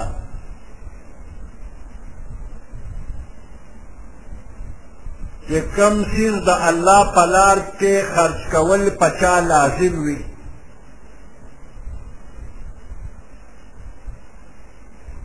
او دې پکې خرچ نه کوي نو دې ته بخل وایي او دا حرام دی او د دې په بدل د جهنم وعید شدید راغلی دی یعنی د کم څیز د الله په لار کې خرچ کول په چا لازم وي واجب وي او دې نه خرچ کوي نو دې ته بخل وایي دې سړي ته بخیل وایي او دله به الله د جهنم عذاب ورکوي او په کومه موقع کې چې خرج کول واجب نه وي بلکې مستحب وي نو هغه په دې بخل کې داخل نه دی البته د عامې معنې په اعتبار دې ته بخل ویلی شي او داسې بخل هم ښه نه دی د دې بخل سره یو بل لفظ دی چې هغې ته شوح وایي شوح نو د شوح مطلب دا دی چې د بنده په ذمه باندې کم خرج کول واجب وي او دې نه ادا کوي او د دې نه پس د زیات مال لا جمع کولو حرص کې مبتلا وي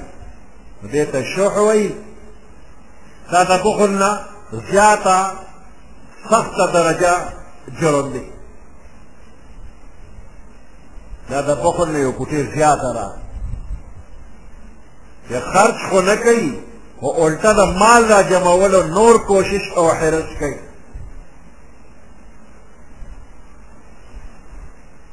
حدیث مبارک کې راغلی دی لا یجتمع شح و ایمان فی قلب رجل مسلم ابدا شح او ایمان د یو مسلمان په زړه کې چرم نشي جمع کېدی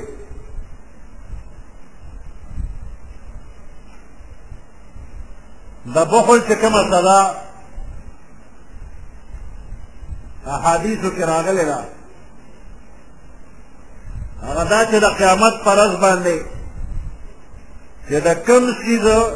په ورکولو کې بخل کړی دی هم د هغې څیز نه به یو توق او یو کړی جوړه شي او دې غاړه کې به ورته ورواچولی شي پیغمبر علیه السلام فرمایي چې کوم بنده ته الله مال ورکړی دی او دی زکات نه ورکوي د قیامت پر ورځ به دا مال د یو ډېر سخت زهریلا مار په شکل کې د دې انسان د مرۍ نه راتاو شي او په دې وښکو به ورله چک لګوي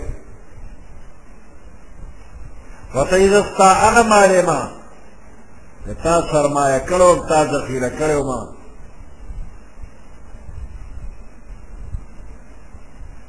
نو یهودیان ګستاخ وو په دې ګستاخۍ باندې الله ولا سزا ورکوي چې د زکات حکم راغی د صدقاتو حکم راغی نو دوی وی الله فقیر او محتاج او من مالدار من نه غواړي ظاهر را چې دا بهوده خبره د دې موافق د یهودو عقیده نه وه خو د پیغمبر علیه السلام د تکذیب دپاره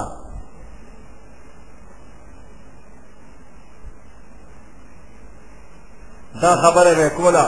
چې د قرآن آیاتونه که صحیح وي نو دې نه لازمیږي چې الله فقیر او محتاج دی نو د فیتا دلیل لغوه دی باطل دی الله که درنه مال غواړي صدقه غواړي نو د خپلې پیدې لپاره یې نه غواړي چې ویې غواړي نو دا کم بنده چې د الله په نوم باندې مال لګوي دنیا او آخرت کې دله الله پیدا ورکوي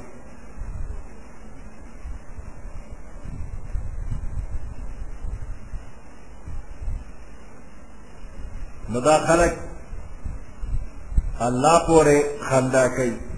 رسول الله صلی الله علیه وسلم پورې خندا کوي د دې خندا د دې مسخرو به ولا الله سزا ورکړي نو د دوی یوازې دا خوی نه دی چې الله او رسول الله پورې خندا کوي بلکې دوی پخوا پیغمبران وژلي دي پیغمبران دوی وجلی دی قرآن کې وایي دوی وجلی دی نو زکریا علیه السلام یې قتل کړو یحیی علیه السلام یې قتل کړو نو دغه قتل کې خو د پیغمبر علیه السلام د زمانې دا یهودیان موجود نه وو دوی لا پیدا هم نه وو نو څنګه الله فرمایي چې دوی یې وجلي دوی پیغمبران وجلي دي حال دا دی چې دوی لا پیدا هم نه وو د دې جواب دا دی چې د دوی د مشرانو په دې فعل باندې دوی خوشاله وو نو دا داسې ده لکه چې دوی په خپله باندې دا پیغمبران وژلي دي پیغمبران دوی نه دي وژلي خو د دوی مشرانو وژلي دي او دوی پې خوشاله دي د دې خوشحالۍ مطلب داسې دی لکه چې دا دوی په خپله وژلي دې ځای نه یوه مسله معلومېږي هغه دا چې د کفر په کار څوک رضا وي دی په دې باندې کافر دی رضا په کفر باندې کفر دی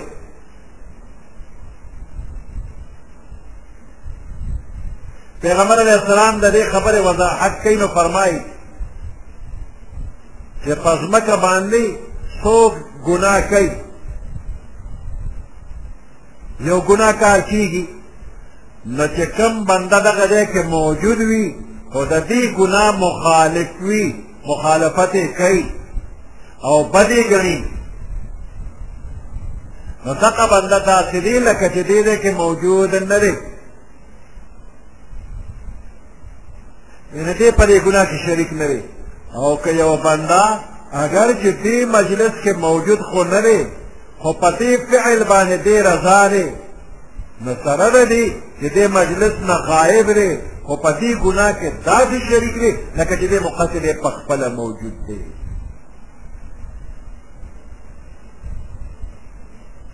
نو د ګناه په کار باندې رضا کېدل داسې دي لکه چې دې ګناه کې دې په خپله مبتلا دی لګیا دی کار کوي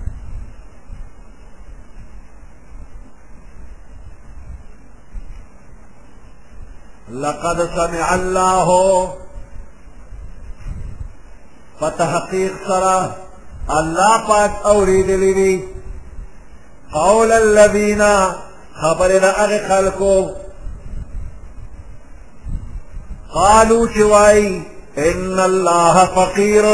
بشک الله پاک فقیر دی ونحن اغنیا او منګه مالدار یو سنكتب ما قالوا وقتلهم الانبیاء بغیر حق زردی چې من به ولیکو ما قالو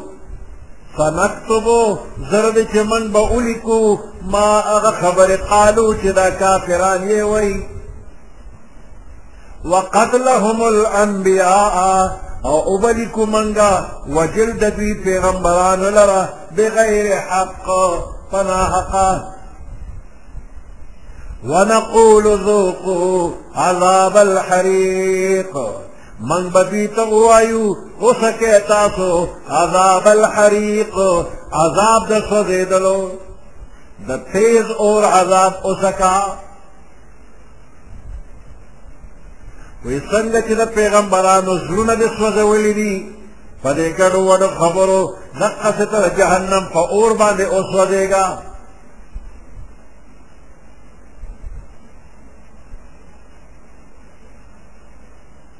د پیغمبرانو زړه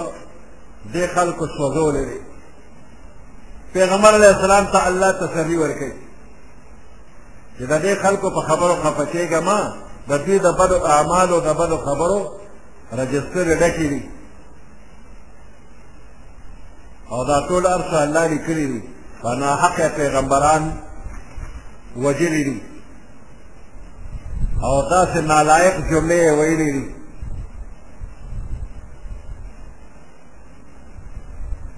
نو دوی په خپل خپل وخت کې په خپل شرارت باندې د الله دوستانو له زړه سوځولی دی وي عذاب حریق د هغې په بدل کې وسکه ونقول ذوقوا عذاب الحريق من به دوی ته ووایو اوسکئ تاسو عذاب د اور د سوځولو والا اور ذالک بما قدمت ایدیکم دا په دې وجه باندې چې وړاندې لېږل کړي دي ستاسو لاسونو دا سزا بدله د هغې سره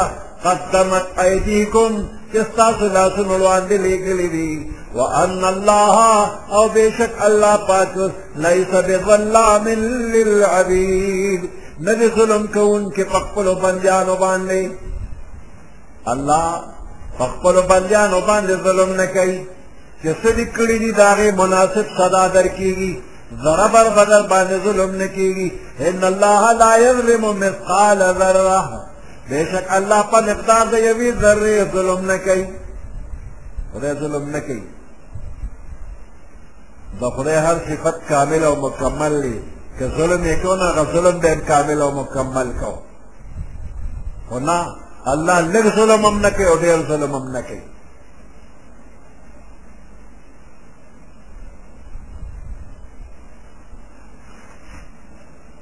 وأن الله ليس بظلام للعبيد بيشك الله بعد ظلم كون کې نه دی په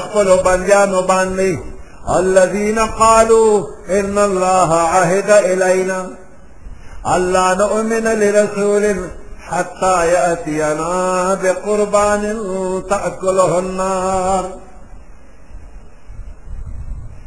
ليهود بقى پیغمبر علیه السلام ته د ځانه یو خبره کوله پخوانو پیغمبرانو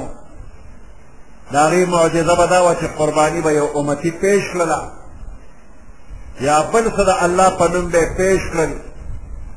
نو د اسمان نه به اور راغی او هغه قرباني یا نظر نیاز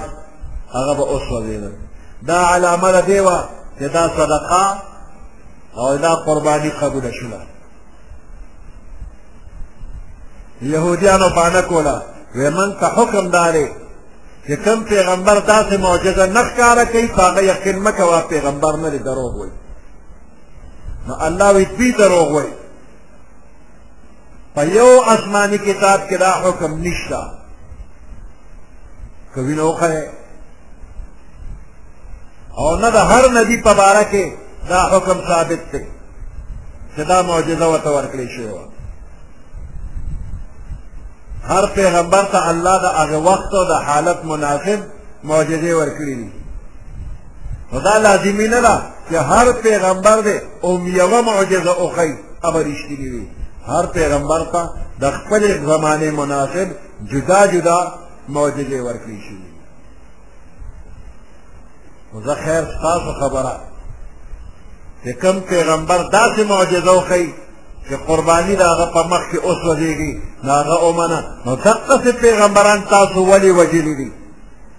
تاسو ته خو داسې پیغمبران راغلي وو معجزه به یې دا وه چې قرباني به په اور سوځېده هغه پیغمبران تاسو وژلي دي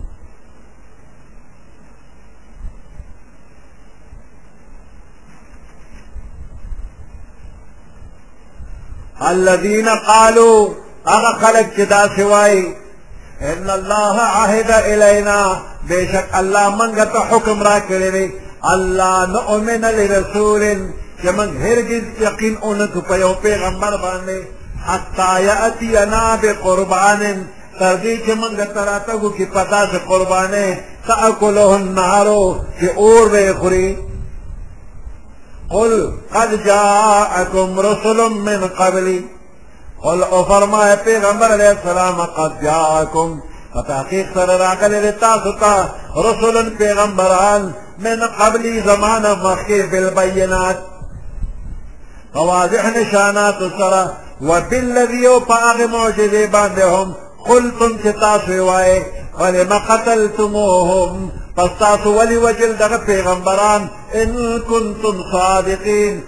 که چېرې تاسو رښتینی یې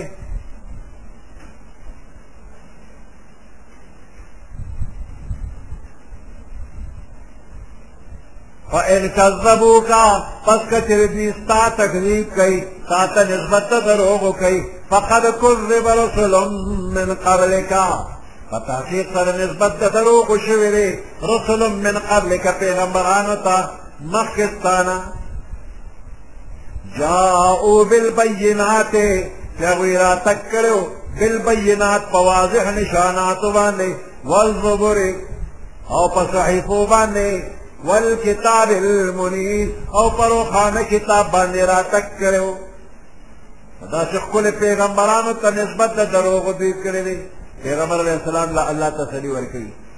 چې د دې لعنتي خلکو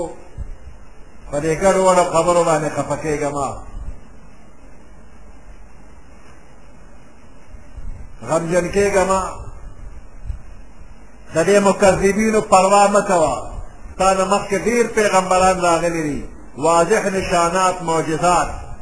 راوړي دي واړه کتابونه راوړي دي غټ روښانه کتابونه راوړي دي نو د پخوانو خرابو خلکو دا عادت و د اوسنو خرابو هم دقه عادت دی د پخوانه پیغمبرانو ته دروغجن وایي نو په دې خبرو مه خفه کېږه فإن کذبوک پس که چېرې دوی تا ته نسبت د دروغو کوي فقد کذبا په تحقیق سره نسبت د دروغو شوی دی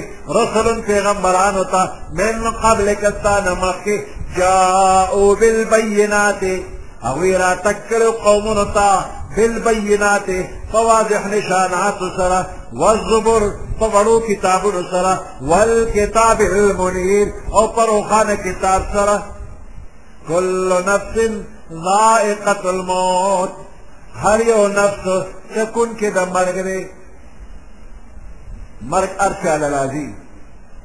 او د دې نه وروسته د قیامت ورځ را روانه ده نو هر دروغجن هر رښتینی مقرب او مصدق د خپل خپل کردار پوره پوره بدله به واخلي پورا پورا مسله د دې مطلب دا دی چې ممکنه ده په دنیا کې یا په قبر کې لږه لږه سزا ورته ملو شي خو دا به پوره سزا نی پوره سزا به ورته په قیامت کې ملاوي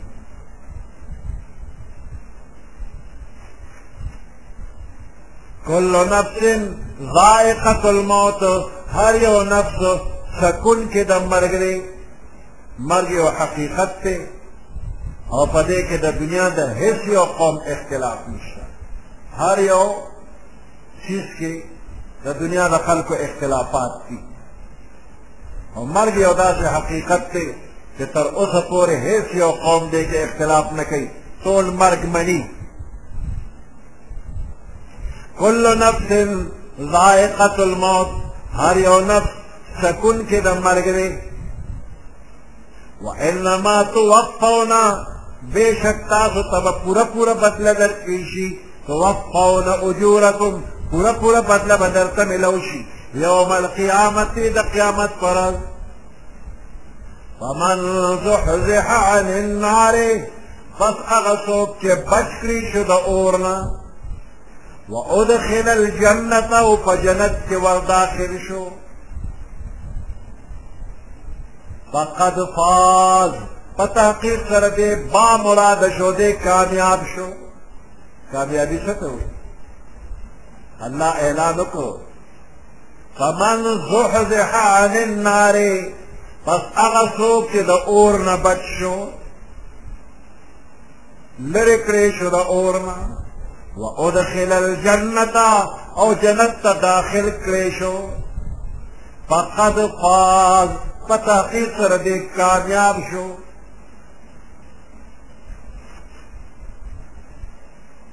دنیا عارضی ده او د دنیا دا باغ و بهار عیش و عشرت دا شوشا دا معارضي وه د دوکې شعر نو په دې دې څوک عاشق کېږي نه په دې دې څوک ځان لیونی کوي نه چې د آخرت نه غافل شي اصلي کامیابي د جهنم نه بچ کېدل او جنت ته داخلېدل دغه اصلي کامیابي ده نو بعضې ناپوه وایي وی په جنت مې د څه کار نشته او په دوزخ مې د څه کار نشته نو دا شهده دی دا نه پوهېږي چې په جنت مې کار نشته او په دوزخ مې کار نشته ته که د الله نعمتونه حاصلول غواړې نو د جنت نه بارې نه درکوي درله او د دنیا د نعمتونو ته مه ګوره دا خو الله کافرو له ورکړي دي د دنیا نعمتونه الله کافرو له ډېر ورکړي دي نو اصلي کامیابي دا په جنت کې ده چې په جنت کې به دې ټول ارمانونه ورګېږي نو چې څوک دا دعوت کوي چې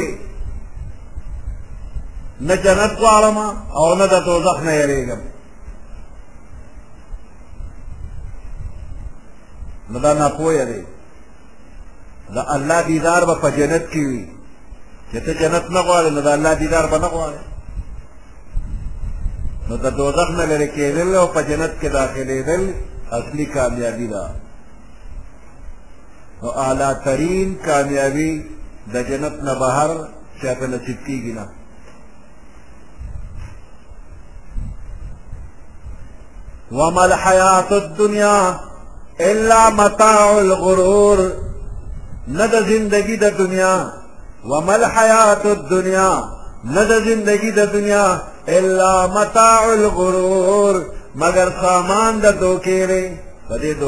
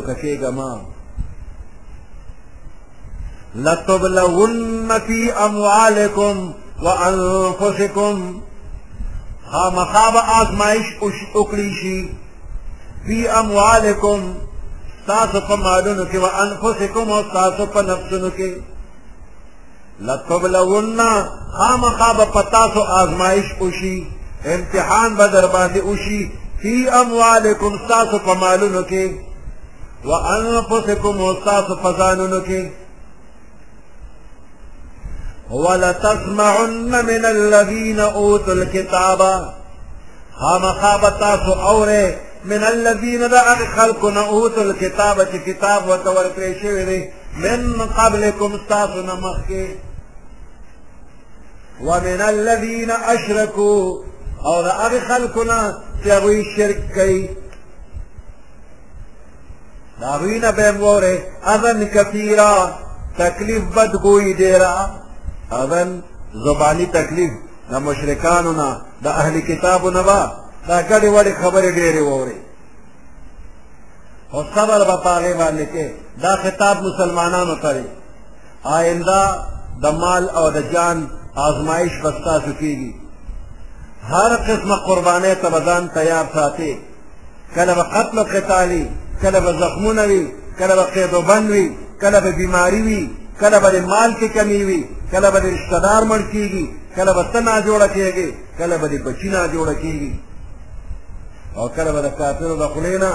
خرابې خرابې خبرې اورې دلازاري به اورې خو د دې ټولو علاج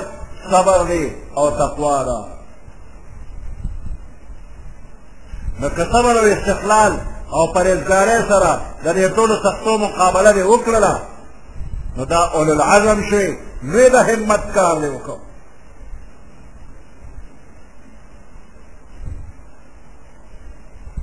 بخاری شریف کې یو حدیث مبارک نه معلومیږي چې دا آیات د بدر نه مخکې نازل شوی دی او د جهاد حکم د هغې نه وروسته راغلی دی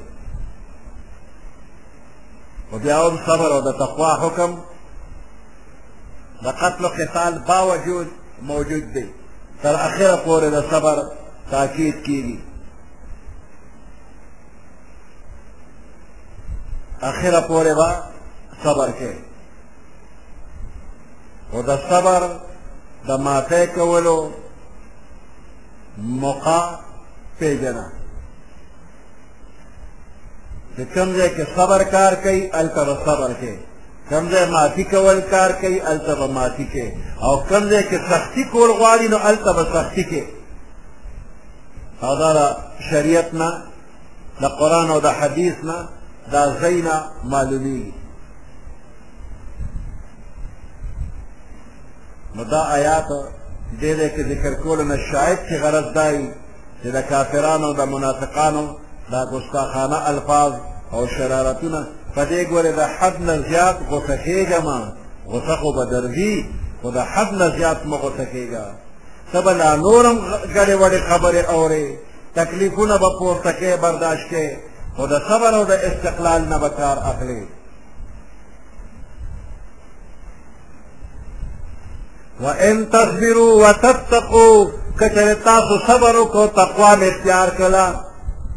فان ذلك من عزم الامور پس بشک دا د همت والا کارونه دي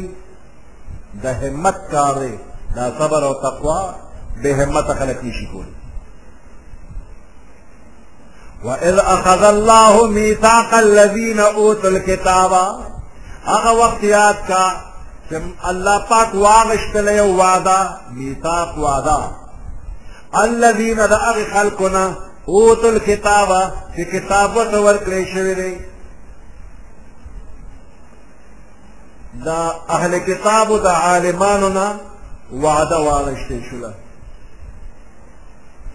چې کم احکام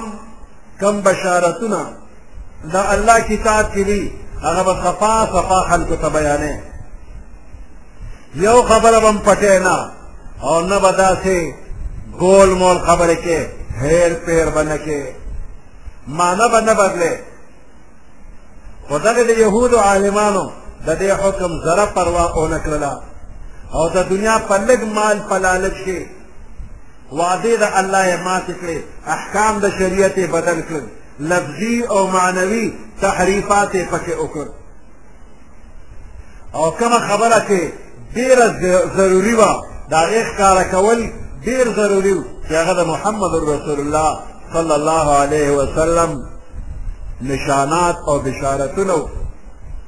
هغه ډېر پټ کړل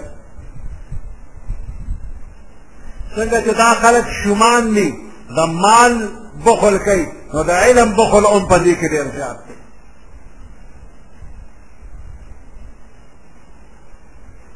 وإذا خذ الله هغه وخت یاد کړه چې الله وعده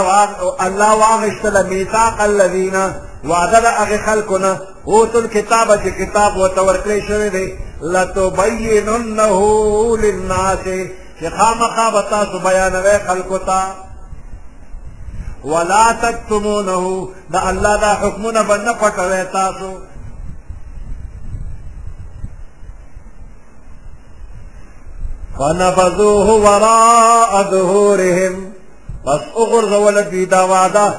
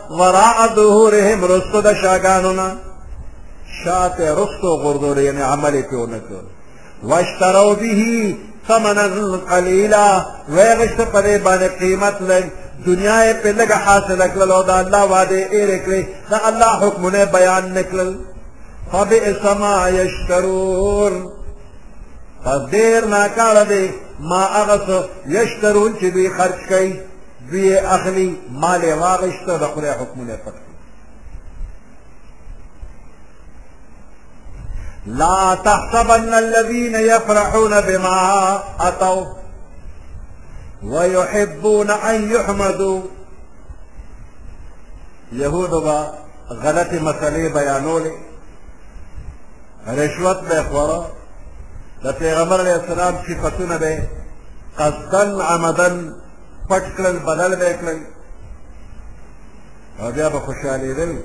وی زمونږ چالاکي مو وکړه داسې اندازه باندې مې خبرې وکړې چې څوک اړو را باندې پوه هم نه شو دروغ مې ورته وویل اړو پوه هم نه شو زمونږ چالاکي څوک نه ویني شي او بیا په دې به امید کوو چې دا خلک به زمونږ تعریفونه هم کوي چې ډېر لوی عالم دی ډېر دیندار دی او ډېر حق پرست دی ډېر حق ګو دی نو کار دې د سړیتوب نه دی کړی وی زما دې صفتونه وشي بل طرف ته د منافقانو حال د دوی مشابه چې د جهاد موقع به راله کور به پټ لکه د ښځو ناست او پر خپل حرکت به خوشحالېده او یې څنګه مې ځان بچ کړ چې کله پیغمبر علیه السلام به د جهاد نه واپس تشریف راوړ نو دوی به وله ورغلل او د خپلې غرادرۍ لپاره د دروغو عذرونه به یې ورته پېښ کړل او بیا به د پیغمبر علیه السلام نه دا تمه کوله چې زمونږ تعریفونه دې وکړي الله وی په دنیا او په آخرت کې دا خلک د عذاب نه بچ کېدی نشي په دنیا کې به مرسوا شي او آخرت کې به ورته سزا ملاوي نو آیات کې خو ذکر د یهودیانو د منافقانو دی مسلمانانو تم پکې اورول شته چې بد کارو کې خوشحالېږه ما چې په دې باندې به مې خلک صفت وکړي او چې ښه کار دې نه دی کړی په هغې هم د تعریف امیدوار مه اوسېږه بلکې ښه کار چې وکړي د هغې نه پس هم د خپلې مدحې په تمه کېږه مه حرص مه کوه چې زما د خلک صفتونه وکړي لا تحسبن الذين يفرحون خیال او ګمان دې نه کوي هغه خلک یفرحون چې خوشحالیږي بما په هغه څه باندې اتاو چې دوی پرې راتګ کړی دی کوم کار یې کړی په هغې خوشحالیږي ويحبون دوی محبوب ګڼي خوښه ده ان یحمدو چې د دوی د حمد و ثنا وویل شي بما په هغه څه باندې لم یفعلو چې لا کړي نه دي یو ښه کار یې کړی نه دی او دوی وایي زما د مدح ویلی شي فلا تحسبنهم پس خیال او ګمان مه کوه په دوی باندې بمفازة من العذاب چې دوی به ګنې د عذاب نه بچ شي ولهم عذاب علیم دوی لپاره دردناک عذاب دی ولله ملک السماوات والارض خاص الله پاک لرا حکومت او سلطنت د اسمانونو دی او د ځمکې دی والله على كل شيء قدير الله پاک په هر چیز باندې قادر دی سبحان ربك رب العزة عما يصفون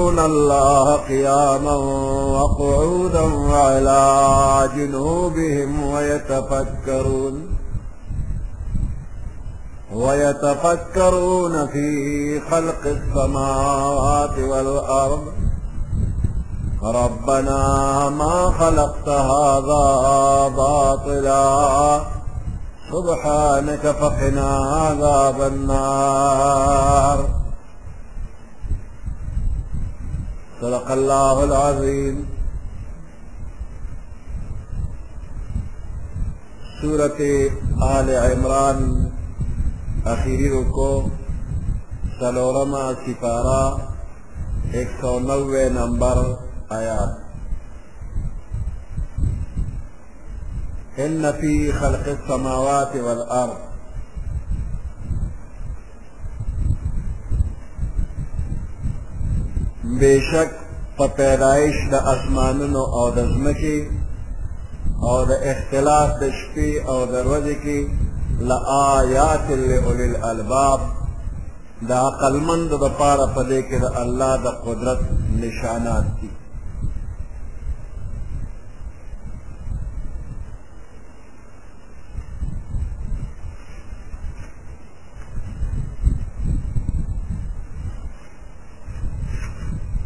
د دې آیاتونو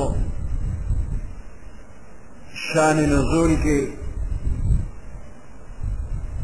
عائشه بی بی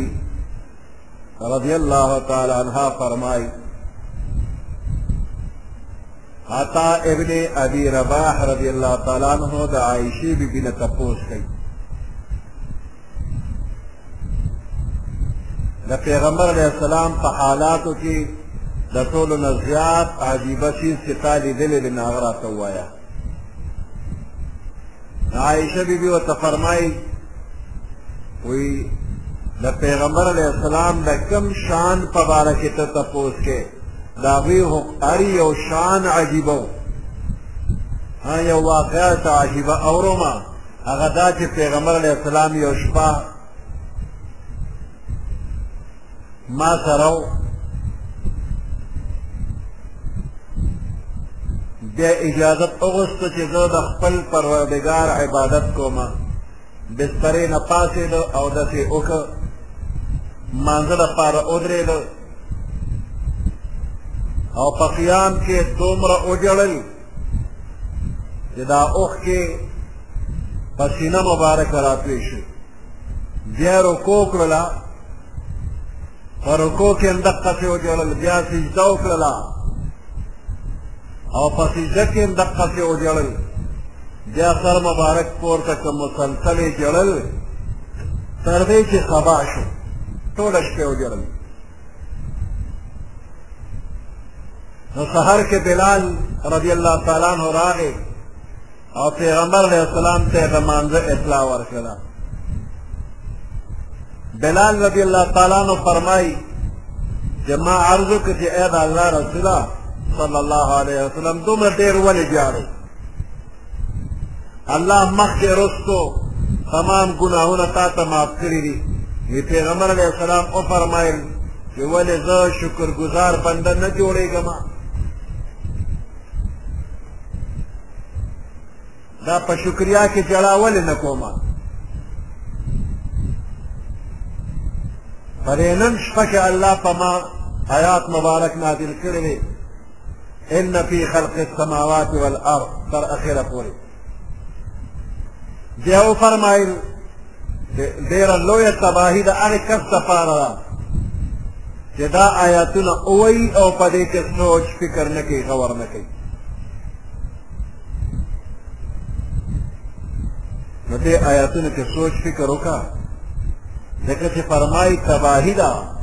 هغې چا له چې دې آیاتونو کې سوچ نه کوي نو سوچ پکې وکړه رومبې د سوچ خبره پکې دا ده چې دا لوی اسمان او دا ځمکه الله پیدا کړي دي خلق السماوات والارض ان فی خلق السماوات والارض دې ده کې د خلق معنی ایجاد نوې پیدا کول د ځمکې او د اسمان پیدا کولو کې د الله لوی لوی نشانات دي په دې کې هغه مخلوقات او مصنوعات هم داخل دي کوم چې د ځمکې او اسمان کې دي بیا د دغه مخلوقاتو قسمونه دي د هر یو ځان له خواص دي کیفیات دي جدا جدا هر یو مخلوق د خپل خالق پوره نشاندهي ورکوي نو په دې سماوات کې تمام پورته څیزونه راغلل او په دې الارض کې تمام ښکته څیزونه هم راغلل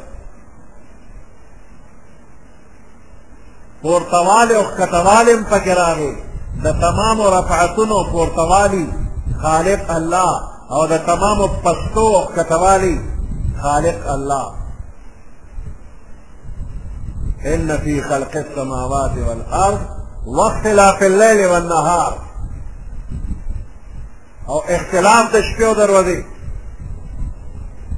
نو دا اختلاف لفظ په عربی کې یو بل پسې راتللو په معنا باندې هم راځي نو شپې پسې ورځ راځي ورځ پسې شپه راځي او د اختلاف دویمه معنا کمی او زیاتې هم راځي د جمعې شپه اوږده ده او د اوړي ورځ اوږده ده نو د شپې او د ورځې فرق او د ملکونو تفاوت باندې هم چېرته شپې اوږدې دي او چېرته ورځې اوږدې دي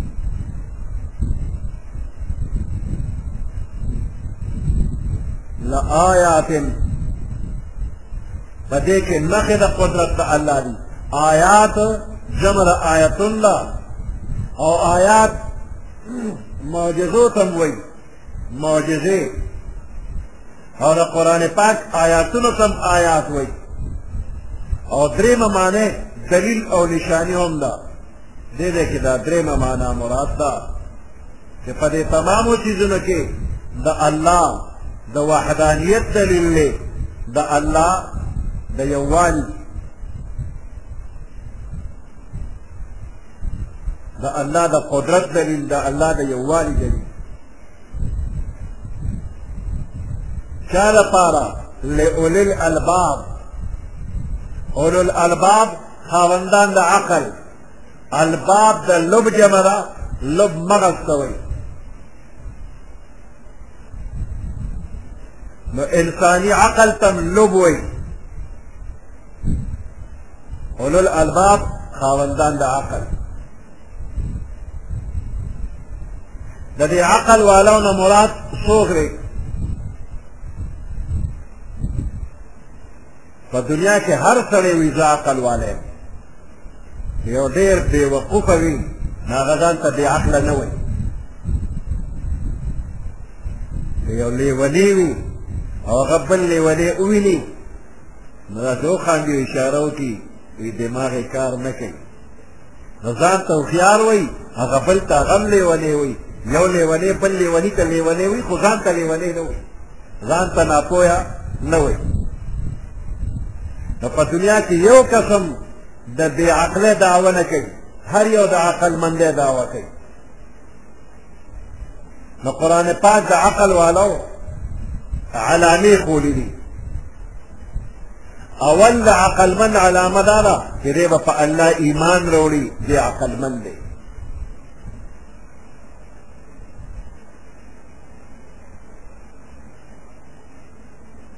د محسوسات علم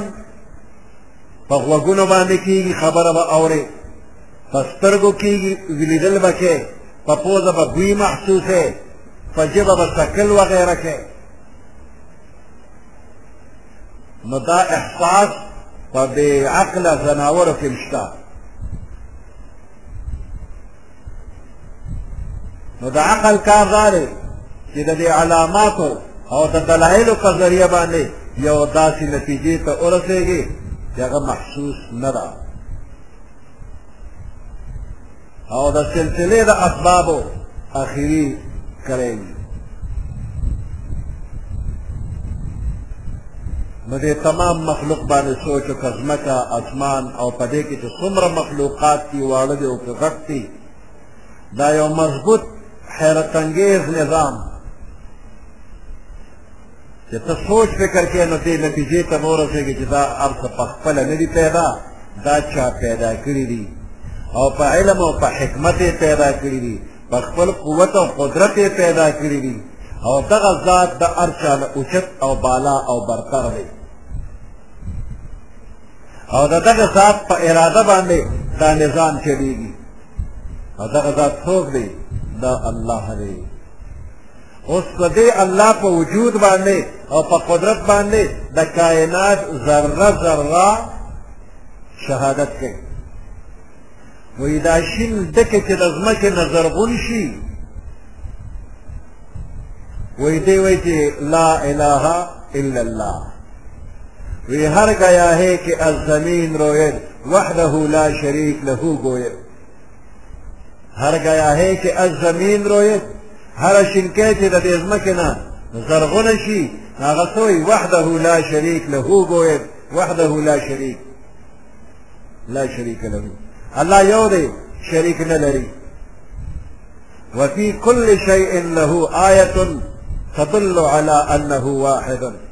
په هر یو شي کې د الله د قدرت او د یووالي دلیل دی علامه ده تدل على أنه واحد دلالت کوي په دې چې الله یو عبد الرحمن بابا وایي معرفت د خدای څرګند دی په هر څه کې سترګې وخوره چې څوک دومره نظر نه کا سترګې دې ړندې شي سترګې دې وخوري نو په هر څیز کې معرفت د الله موجود دی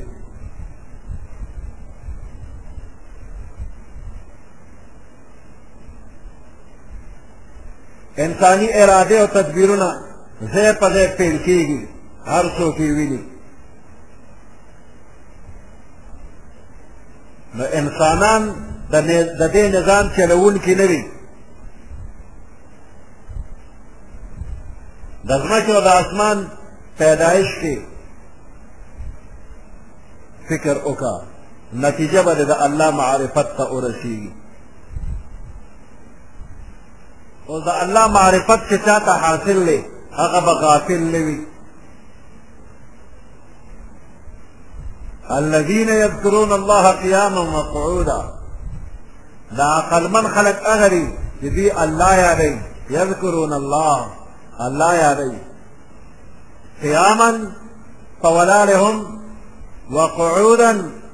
پناستهم وعلى جنوبهم او په اړخ کې پروتي هم په هر حال کې هر وخت کې الله پاک یادوي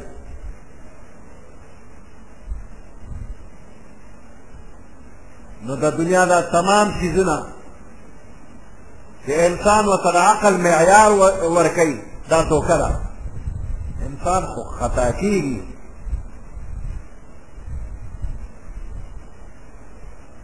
انسان په دې خپل حواسو باندې ډېر فخر کوي همدا حواس دي دا دوکه کېږي مثال په طور باندې یو باټې راوان او په هغې کې اوبه ګرمې کا او بلکې یخې اوبه راواله نو په دې یخو اوبو کې یو لاس کته کا او په دې ګرمو اوبو کې بل لاس کته کا او دریم باټې د پاغې کې اوبه دي پاغې کې دواړه لاسونه کته کا او دا یو لاس به د دې دریم به بازي بازي په باره کې تاسو وایي وی دا اوبه ګرمې دي او دا بل لاس ته وي دا یخې دي یو باټې د په دې کې تاسو یو لاس وایي ګرمې دي او بل لاس ته وایي دا یخې دي نو د انسان حس چې دی نو دا پوره فیصلې نشي کولی دوکه کېږي نو که د دوکې نه بچ کېدل دي د هغه پیغمبران دي چې بچ کېږي په وحې سره او د وحې علم داسې دی چې دا الله چا ته نصیب کړه به نه دوکه کېږي دا به خاوند عقل ساينس ترقي وکړله دا ساينس ته کمې راغی خو د انسان ته الله په دې ذهن کې سوچ او فکر ورواچو د الله پیدا کړي څیزونه هغې له یو ترتیب ورکړو یو شی جوړ کړو ما ایجاد وکړو دا بنده ایجاد والا نه دی ایجاد والا الله دی موجد الله دی دې انسان خو صرف ترتیب ورکو دا ترتیب هم الله والا ذهن کې ورواچ اصل ایجاد والا الله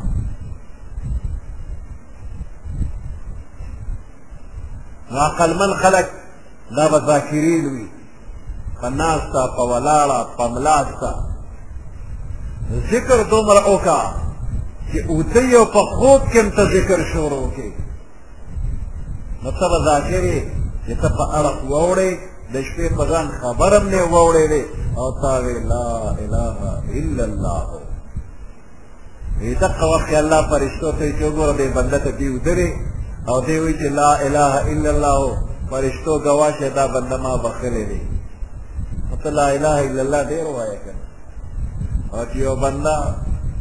د شپې او د ورځې د دنیا په کار کې مشغول دی نو دی چې په اړه واوړي نو څه وایي همغه وایي کوم چې د ورځې وایي هغه دې په ویښه باندې چې کومې چغې وایي او مقه چغې وي د شپې په خوب کې وي یو کس صاحب وناغوي امامتي مې ونو سړی را پسې راغی چې ستا ګیرا چې پلار مې ښه نه دی سورت یاسین ورته ووایه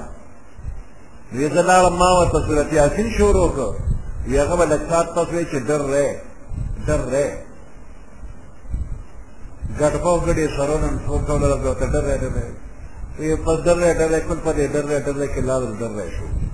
مس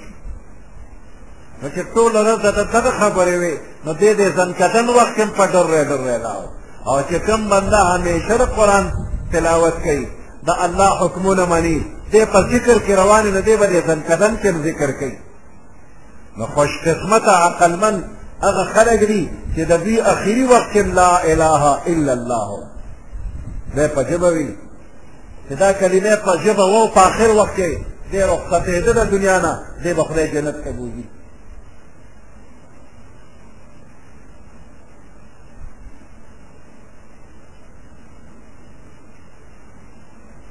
إن في خلق السماوات والأرض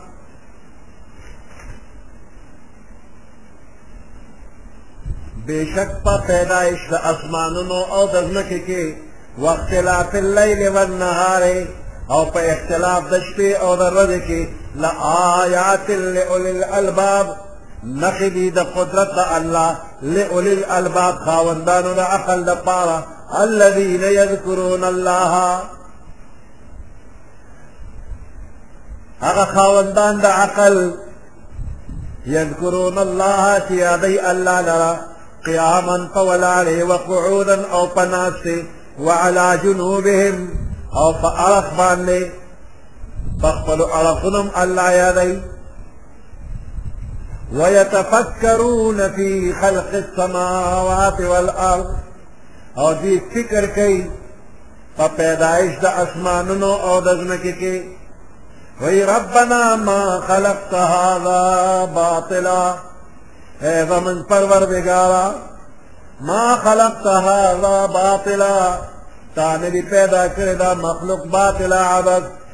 یو شی د معبس نه پیدا کړی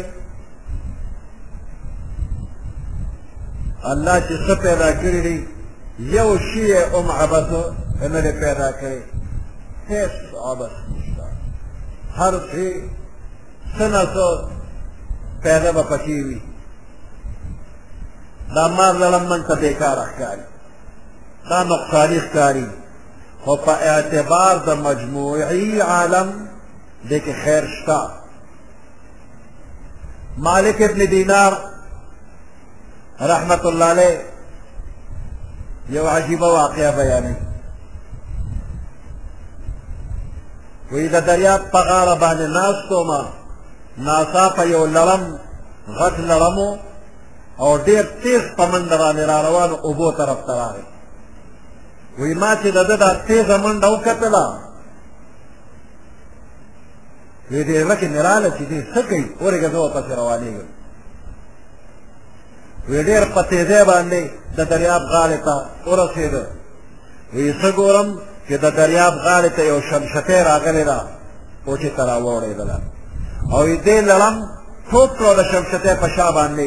کېناسته او شمشتۍ فورا اوبو ته روانه شوله په اوبو کې سفر شروع کړ وی د سیند نه پورې غاړه دا شمشته تله وی زما زړه کې راغلل چې دا شمشته د سیند غاړې ته راغلې ده لړم ترې له پاسه کېنه د دوی دا اشنۍ د کوم وخت نه شروع شوې ده چې دا راله دې پورې باسي وی خوا کې یو کښتی وه هغې ته مې اشاره وکړه چې مام پورې باسه وی زه په کښتی کې پورې وتم او دا شمشته هم پورې وتله وي چې د دریاب غاړې ته ورسېدله اوچې ته یې ودنګل په اوچه ځمکه روانه شوله چې شمشتې ځمکې ته ورسېدله وی دې لرم ټوپ کړو د شانې ودنګل اوچې ځمکې ته او ډېر په تېزۍ باندې بیا روان شو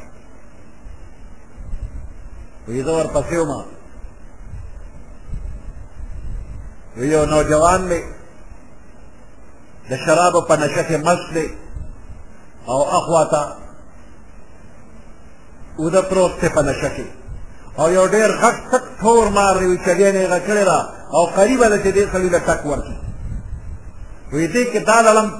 ډېر په تېزۍ ورغی او د دغه مار په دې کجه د پاسه ورټو کړو او وې دې له تاسې ټک ورکړ چې هغه تل پکې واله مار هغه سات مړ شو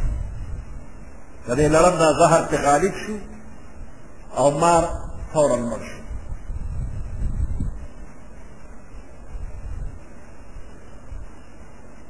نوجوان خو د مار د تک نه بچ شو او ما دا نظاره کوله یا الله ستا څومره عجیبه قدرتونه دي د یو نافرمان شرابي دپاره د هغه د حفاظت دپاره څومره انتظام دی کړی دی چې دا لړم د کوم ځای نه په څومره تېز رفتار کې را روان دی او دې خوا ته راځي د سیند نه پورې وتو لپاره الله ورله د شمشتې انتظام وکړو د شرابو په نشه کې مست سړي لپاره الله د حفاظت څنګه انتظام کړی شمشتې راغله لړم راغی او مارې ختم کړ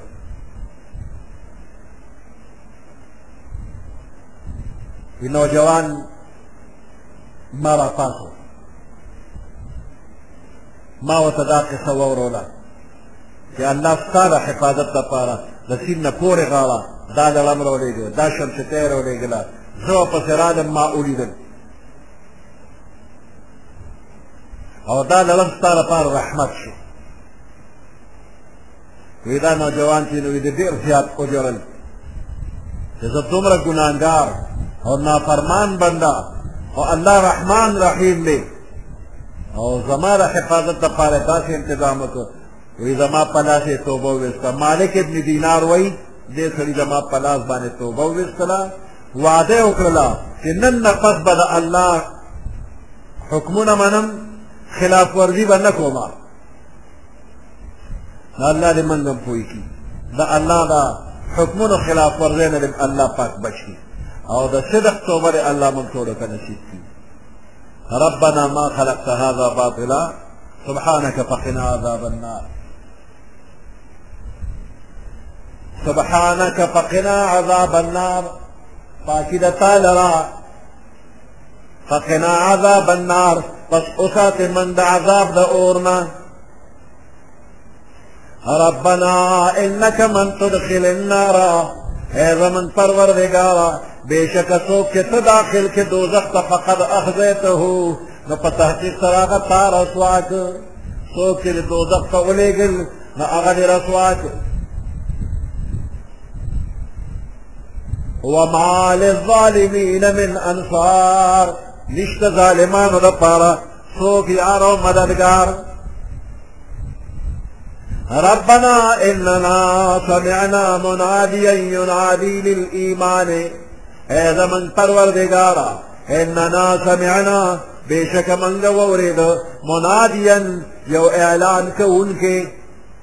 ينادي چې هغه اعلان کوي بلنه کوي للایمان ایمان طرف ته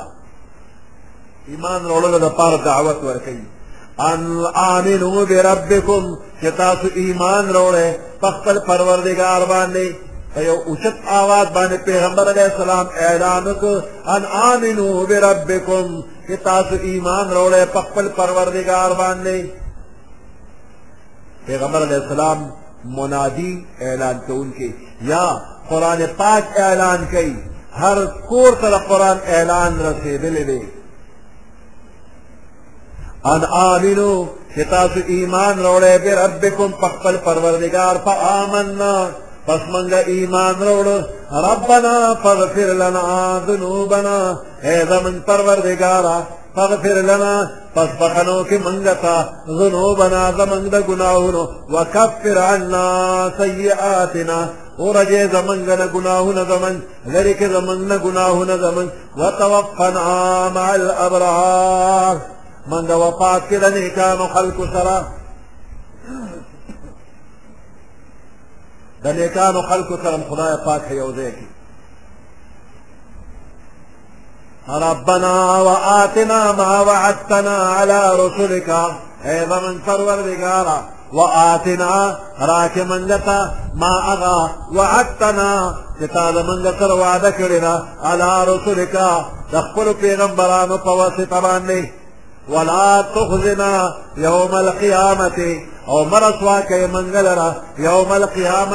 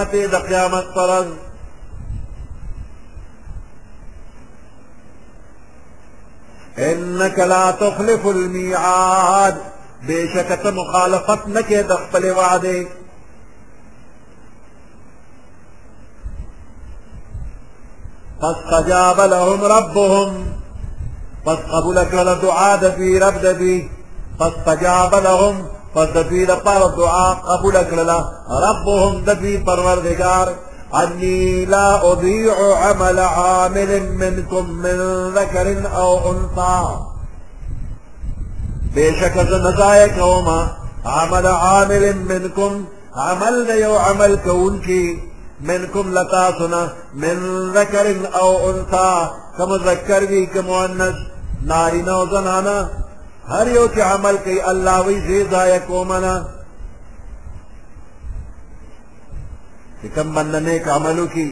که نارینه وي که زنانه وي د خپل استعداد موافق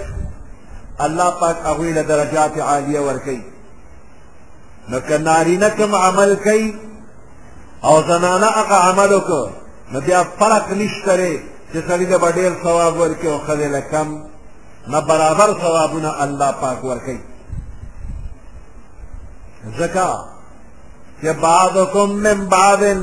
بعض استاسو دا بعض ندی نارینا و زنانا دوار یو نوع انسانی دی دا یو آدم نا پیدا دی اسلامی رشتہ کی یو بل سر یو دے دی یہ بعض روایات کی راضی کہ دا پیغمبر علیہ السلام بی بی ام سلمہ رضی اللہ تعالی عنہ عرض وکړ یا د الله رسوله صلی الله علیه وسلم قرآن پاک کې زمونږ د بیبیانو د هجرت وغیره اعمال حسنه ذکر خصوصي طور باندې نشته دی هر ځای کې سړي یادېږي او د دې زنانو ذکر نشته داسې نورو بیبیانو هم سوال کړی دی نو الله پاک د نارینه او د زنانه دواړو ذکر وکړ زنانه دې خفه کېږي نه زنانه چې نیک وي نو په دې نیک عمل کې الله د سړو نه کم ثواب ولا نه ورکوي ګوره عایشه بي بي زنانه ده فاطمه بي بي زنانه ده خو د ټولې دنیا د ډېرو خلکو نه اوچتې درجې واله ده په دنیا کې د دې درجې والا بله زنانه نشته او د ډېرو سړو نه د دې درجې اوچتې دي د پیغمبر علیه السلام د بیبیانو د درجه د لور بیبي درجه د ډېرو سړو نه ډېره اوچته ده ګوره زنانه ده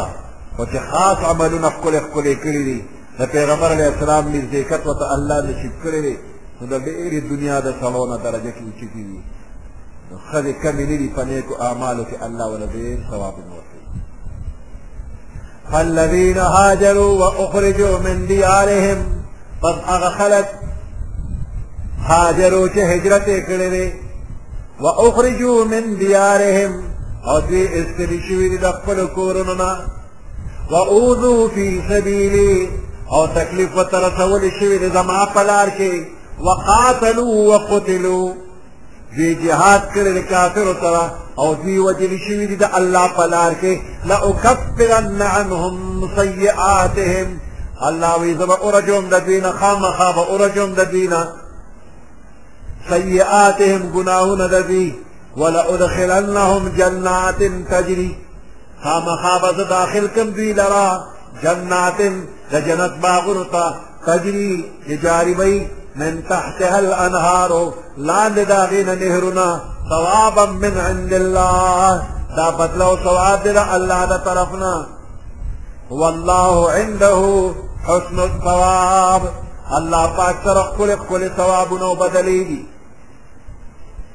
لا یغرنک لا یغرنک دو کدین کی تعالی را تقلب الذین کفروا اوړېدل اوړېدل ګرځېدل د هغه خلکو چې کفر یې کړی دی فل بلاد په دې ښارونو کې په دنیا کې اوړي راوړي نو دوی دې تا دوکه نه کي متاع قلیل دا فایده لږه غوندې ده ثم مأواهم جهنم بیا ټکانه د دوی جهنم ده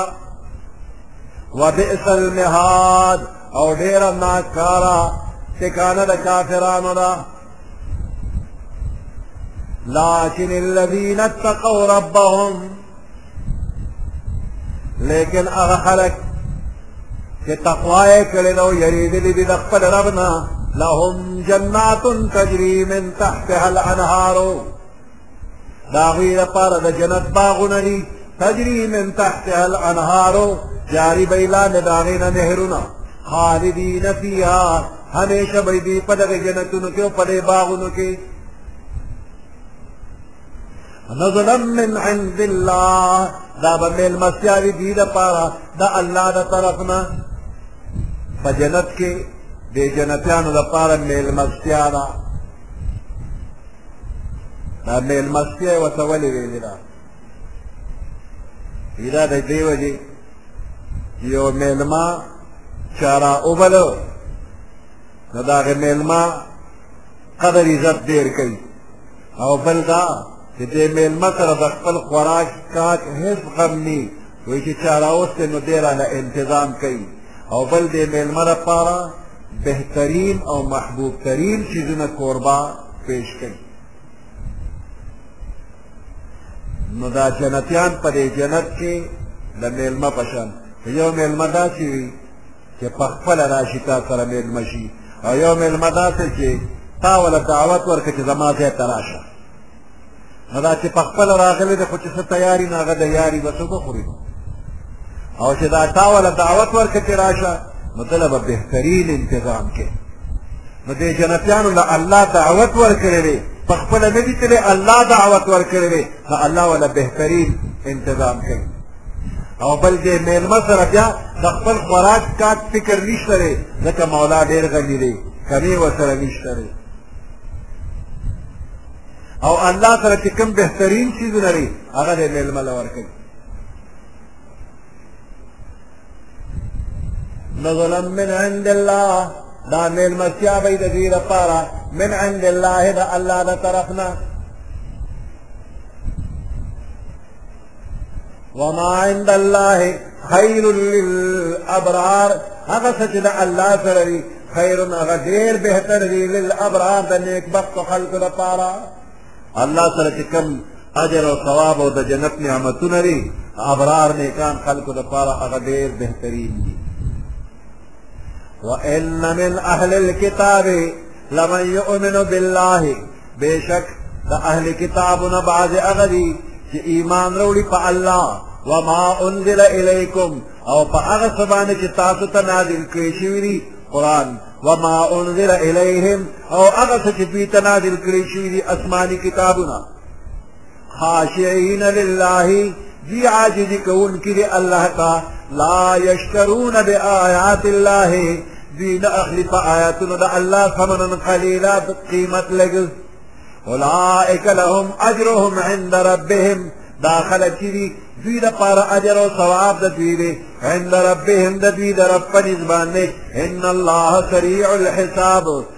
بیشک الله پاک جلد حساب کتاب کوونکی دی د تمام دنیا د تمام مخلوقات حساب کتاب ډېر لږ وخت به الله پاک بې باکه شي یا ایها الذین آمنو اے ایمان والو یا ایها الذین آمنو اصبروا اے ایمان والو تاسو صبر کوئ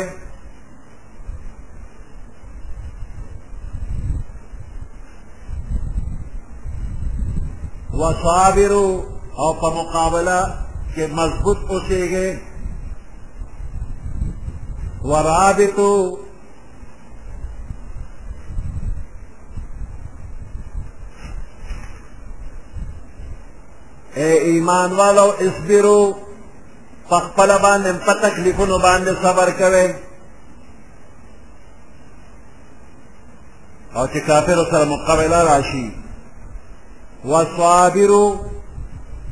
نو د مقابلې په وخت کې صبر کوي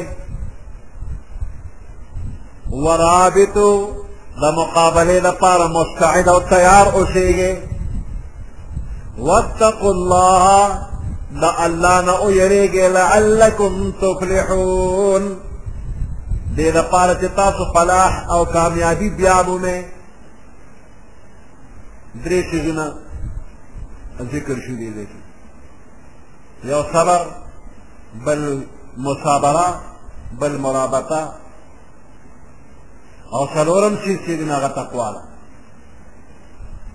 او دا څلورم د دغه مخکې دریو څیزونو سره صبر مصابره او مرابطې سره لازم دی د صبر لفظي معنا حبس النفس عما تشتهيه النفس دا نفس چې کوم څیز تقاضا کوي غواړي درنه نو د هغې نه دا نفس منې کول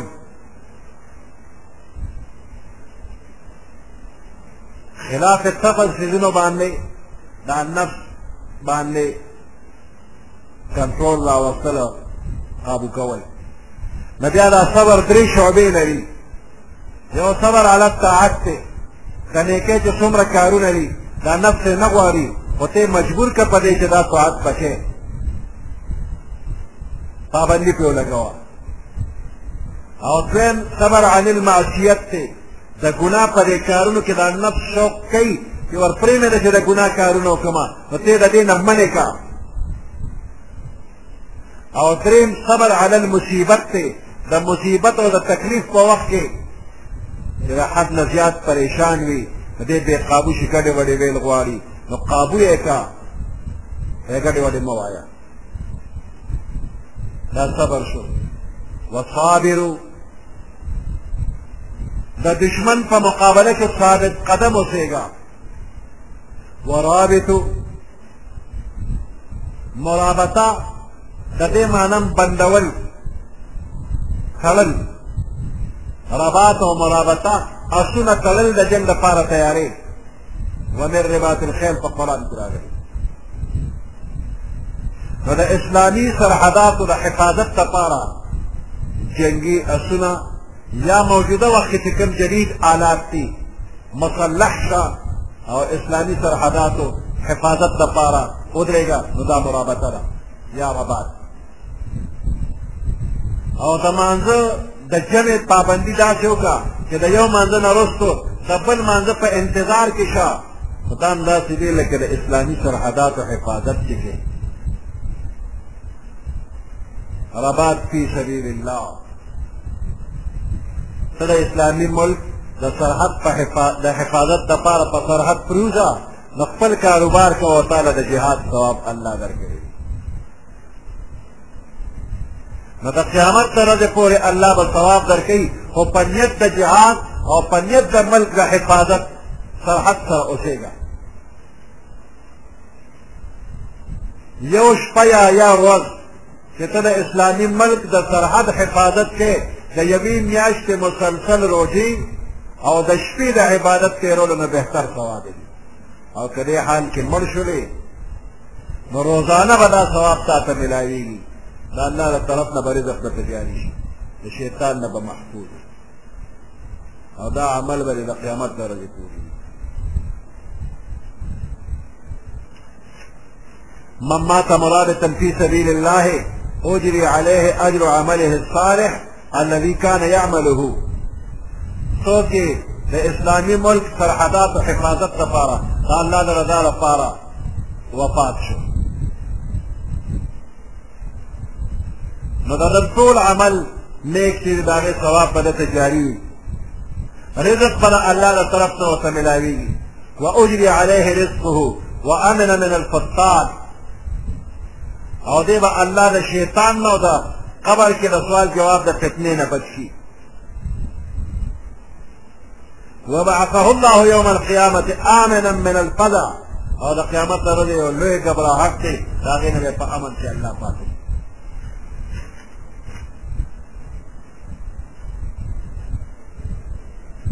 ابی ابن کعب رضی الله تعالی عنہ فرمایي چې پیغمبر علیه السلام فرمایي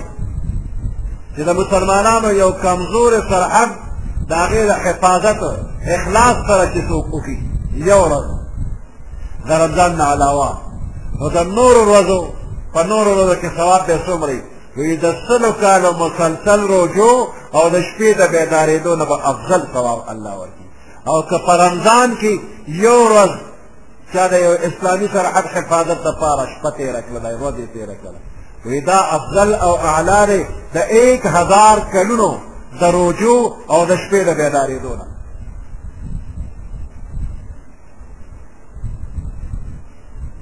ابو سلمہ ابن عبد الرحمن رضی اللہ تعالیٰ عنہ فرمائی پیغمبر علیه السلام فرمایي وی دا شیشیز له تخې منه چې په هغې له ته الله ګناهونه معاف کړي ستاسو په درجې اوچتې کړي نه هغه شیز ادا دی چې کامل اودس وکړه اگر که د یخني کېږي هم کامل اودس وکړه اگر که در باندې زخمونه دي هم کامل اودس وکړه او بیا جمعات طرف ته روان شه او د یو مانځه نه پس د بل مانځه په انتظار کې یا نو ذالکم الرباط دا د الله په لار کې رباط او د اسلامي سرحد حفاظت غوندې دی په حدیث کې راځي چې یو سړی د یو مانځه نه پس بل مانځه پورې انتظار کوي پابندي کوي دل الله عظیم ثواب ورکوي چې هغه د یو اسلامي ملک د سرحد حفاظت کې ورکوي دا ثواب کاله دلته درکوي که نور څه نه نو د ماښام نه ماسختنه پورې دا ټیم خو د قرآن دپاره تاسو لګولی دی که نه او د ماسختن د مانځه په انتظار یې دا هم رباط فی سبیل الله دی یو وخت د یو مانځه نه بل مانځه پورې جماعت کې کښېنه په انتظار ذکر فکر کوه تلاوت کوه د اسلامي ملک د سرحد د حفاظت عمر ثواب به پرې ملاوي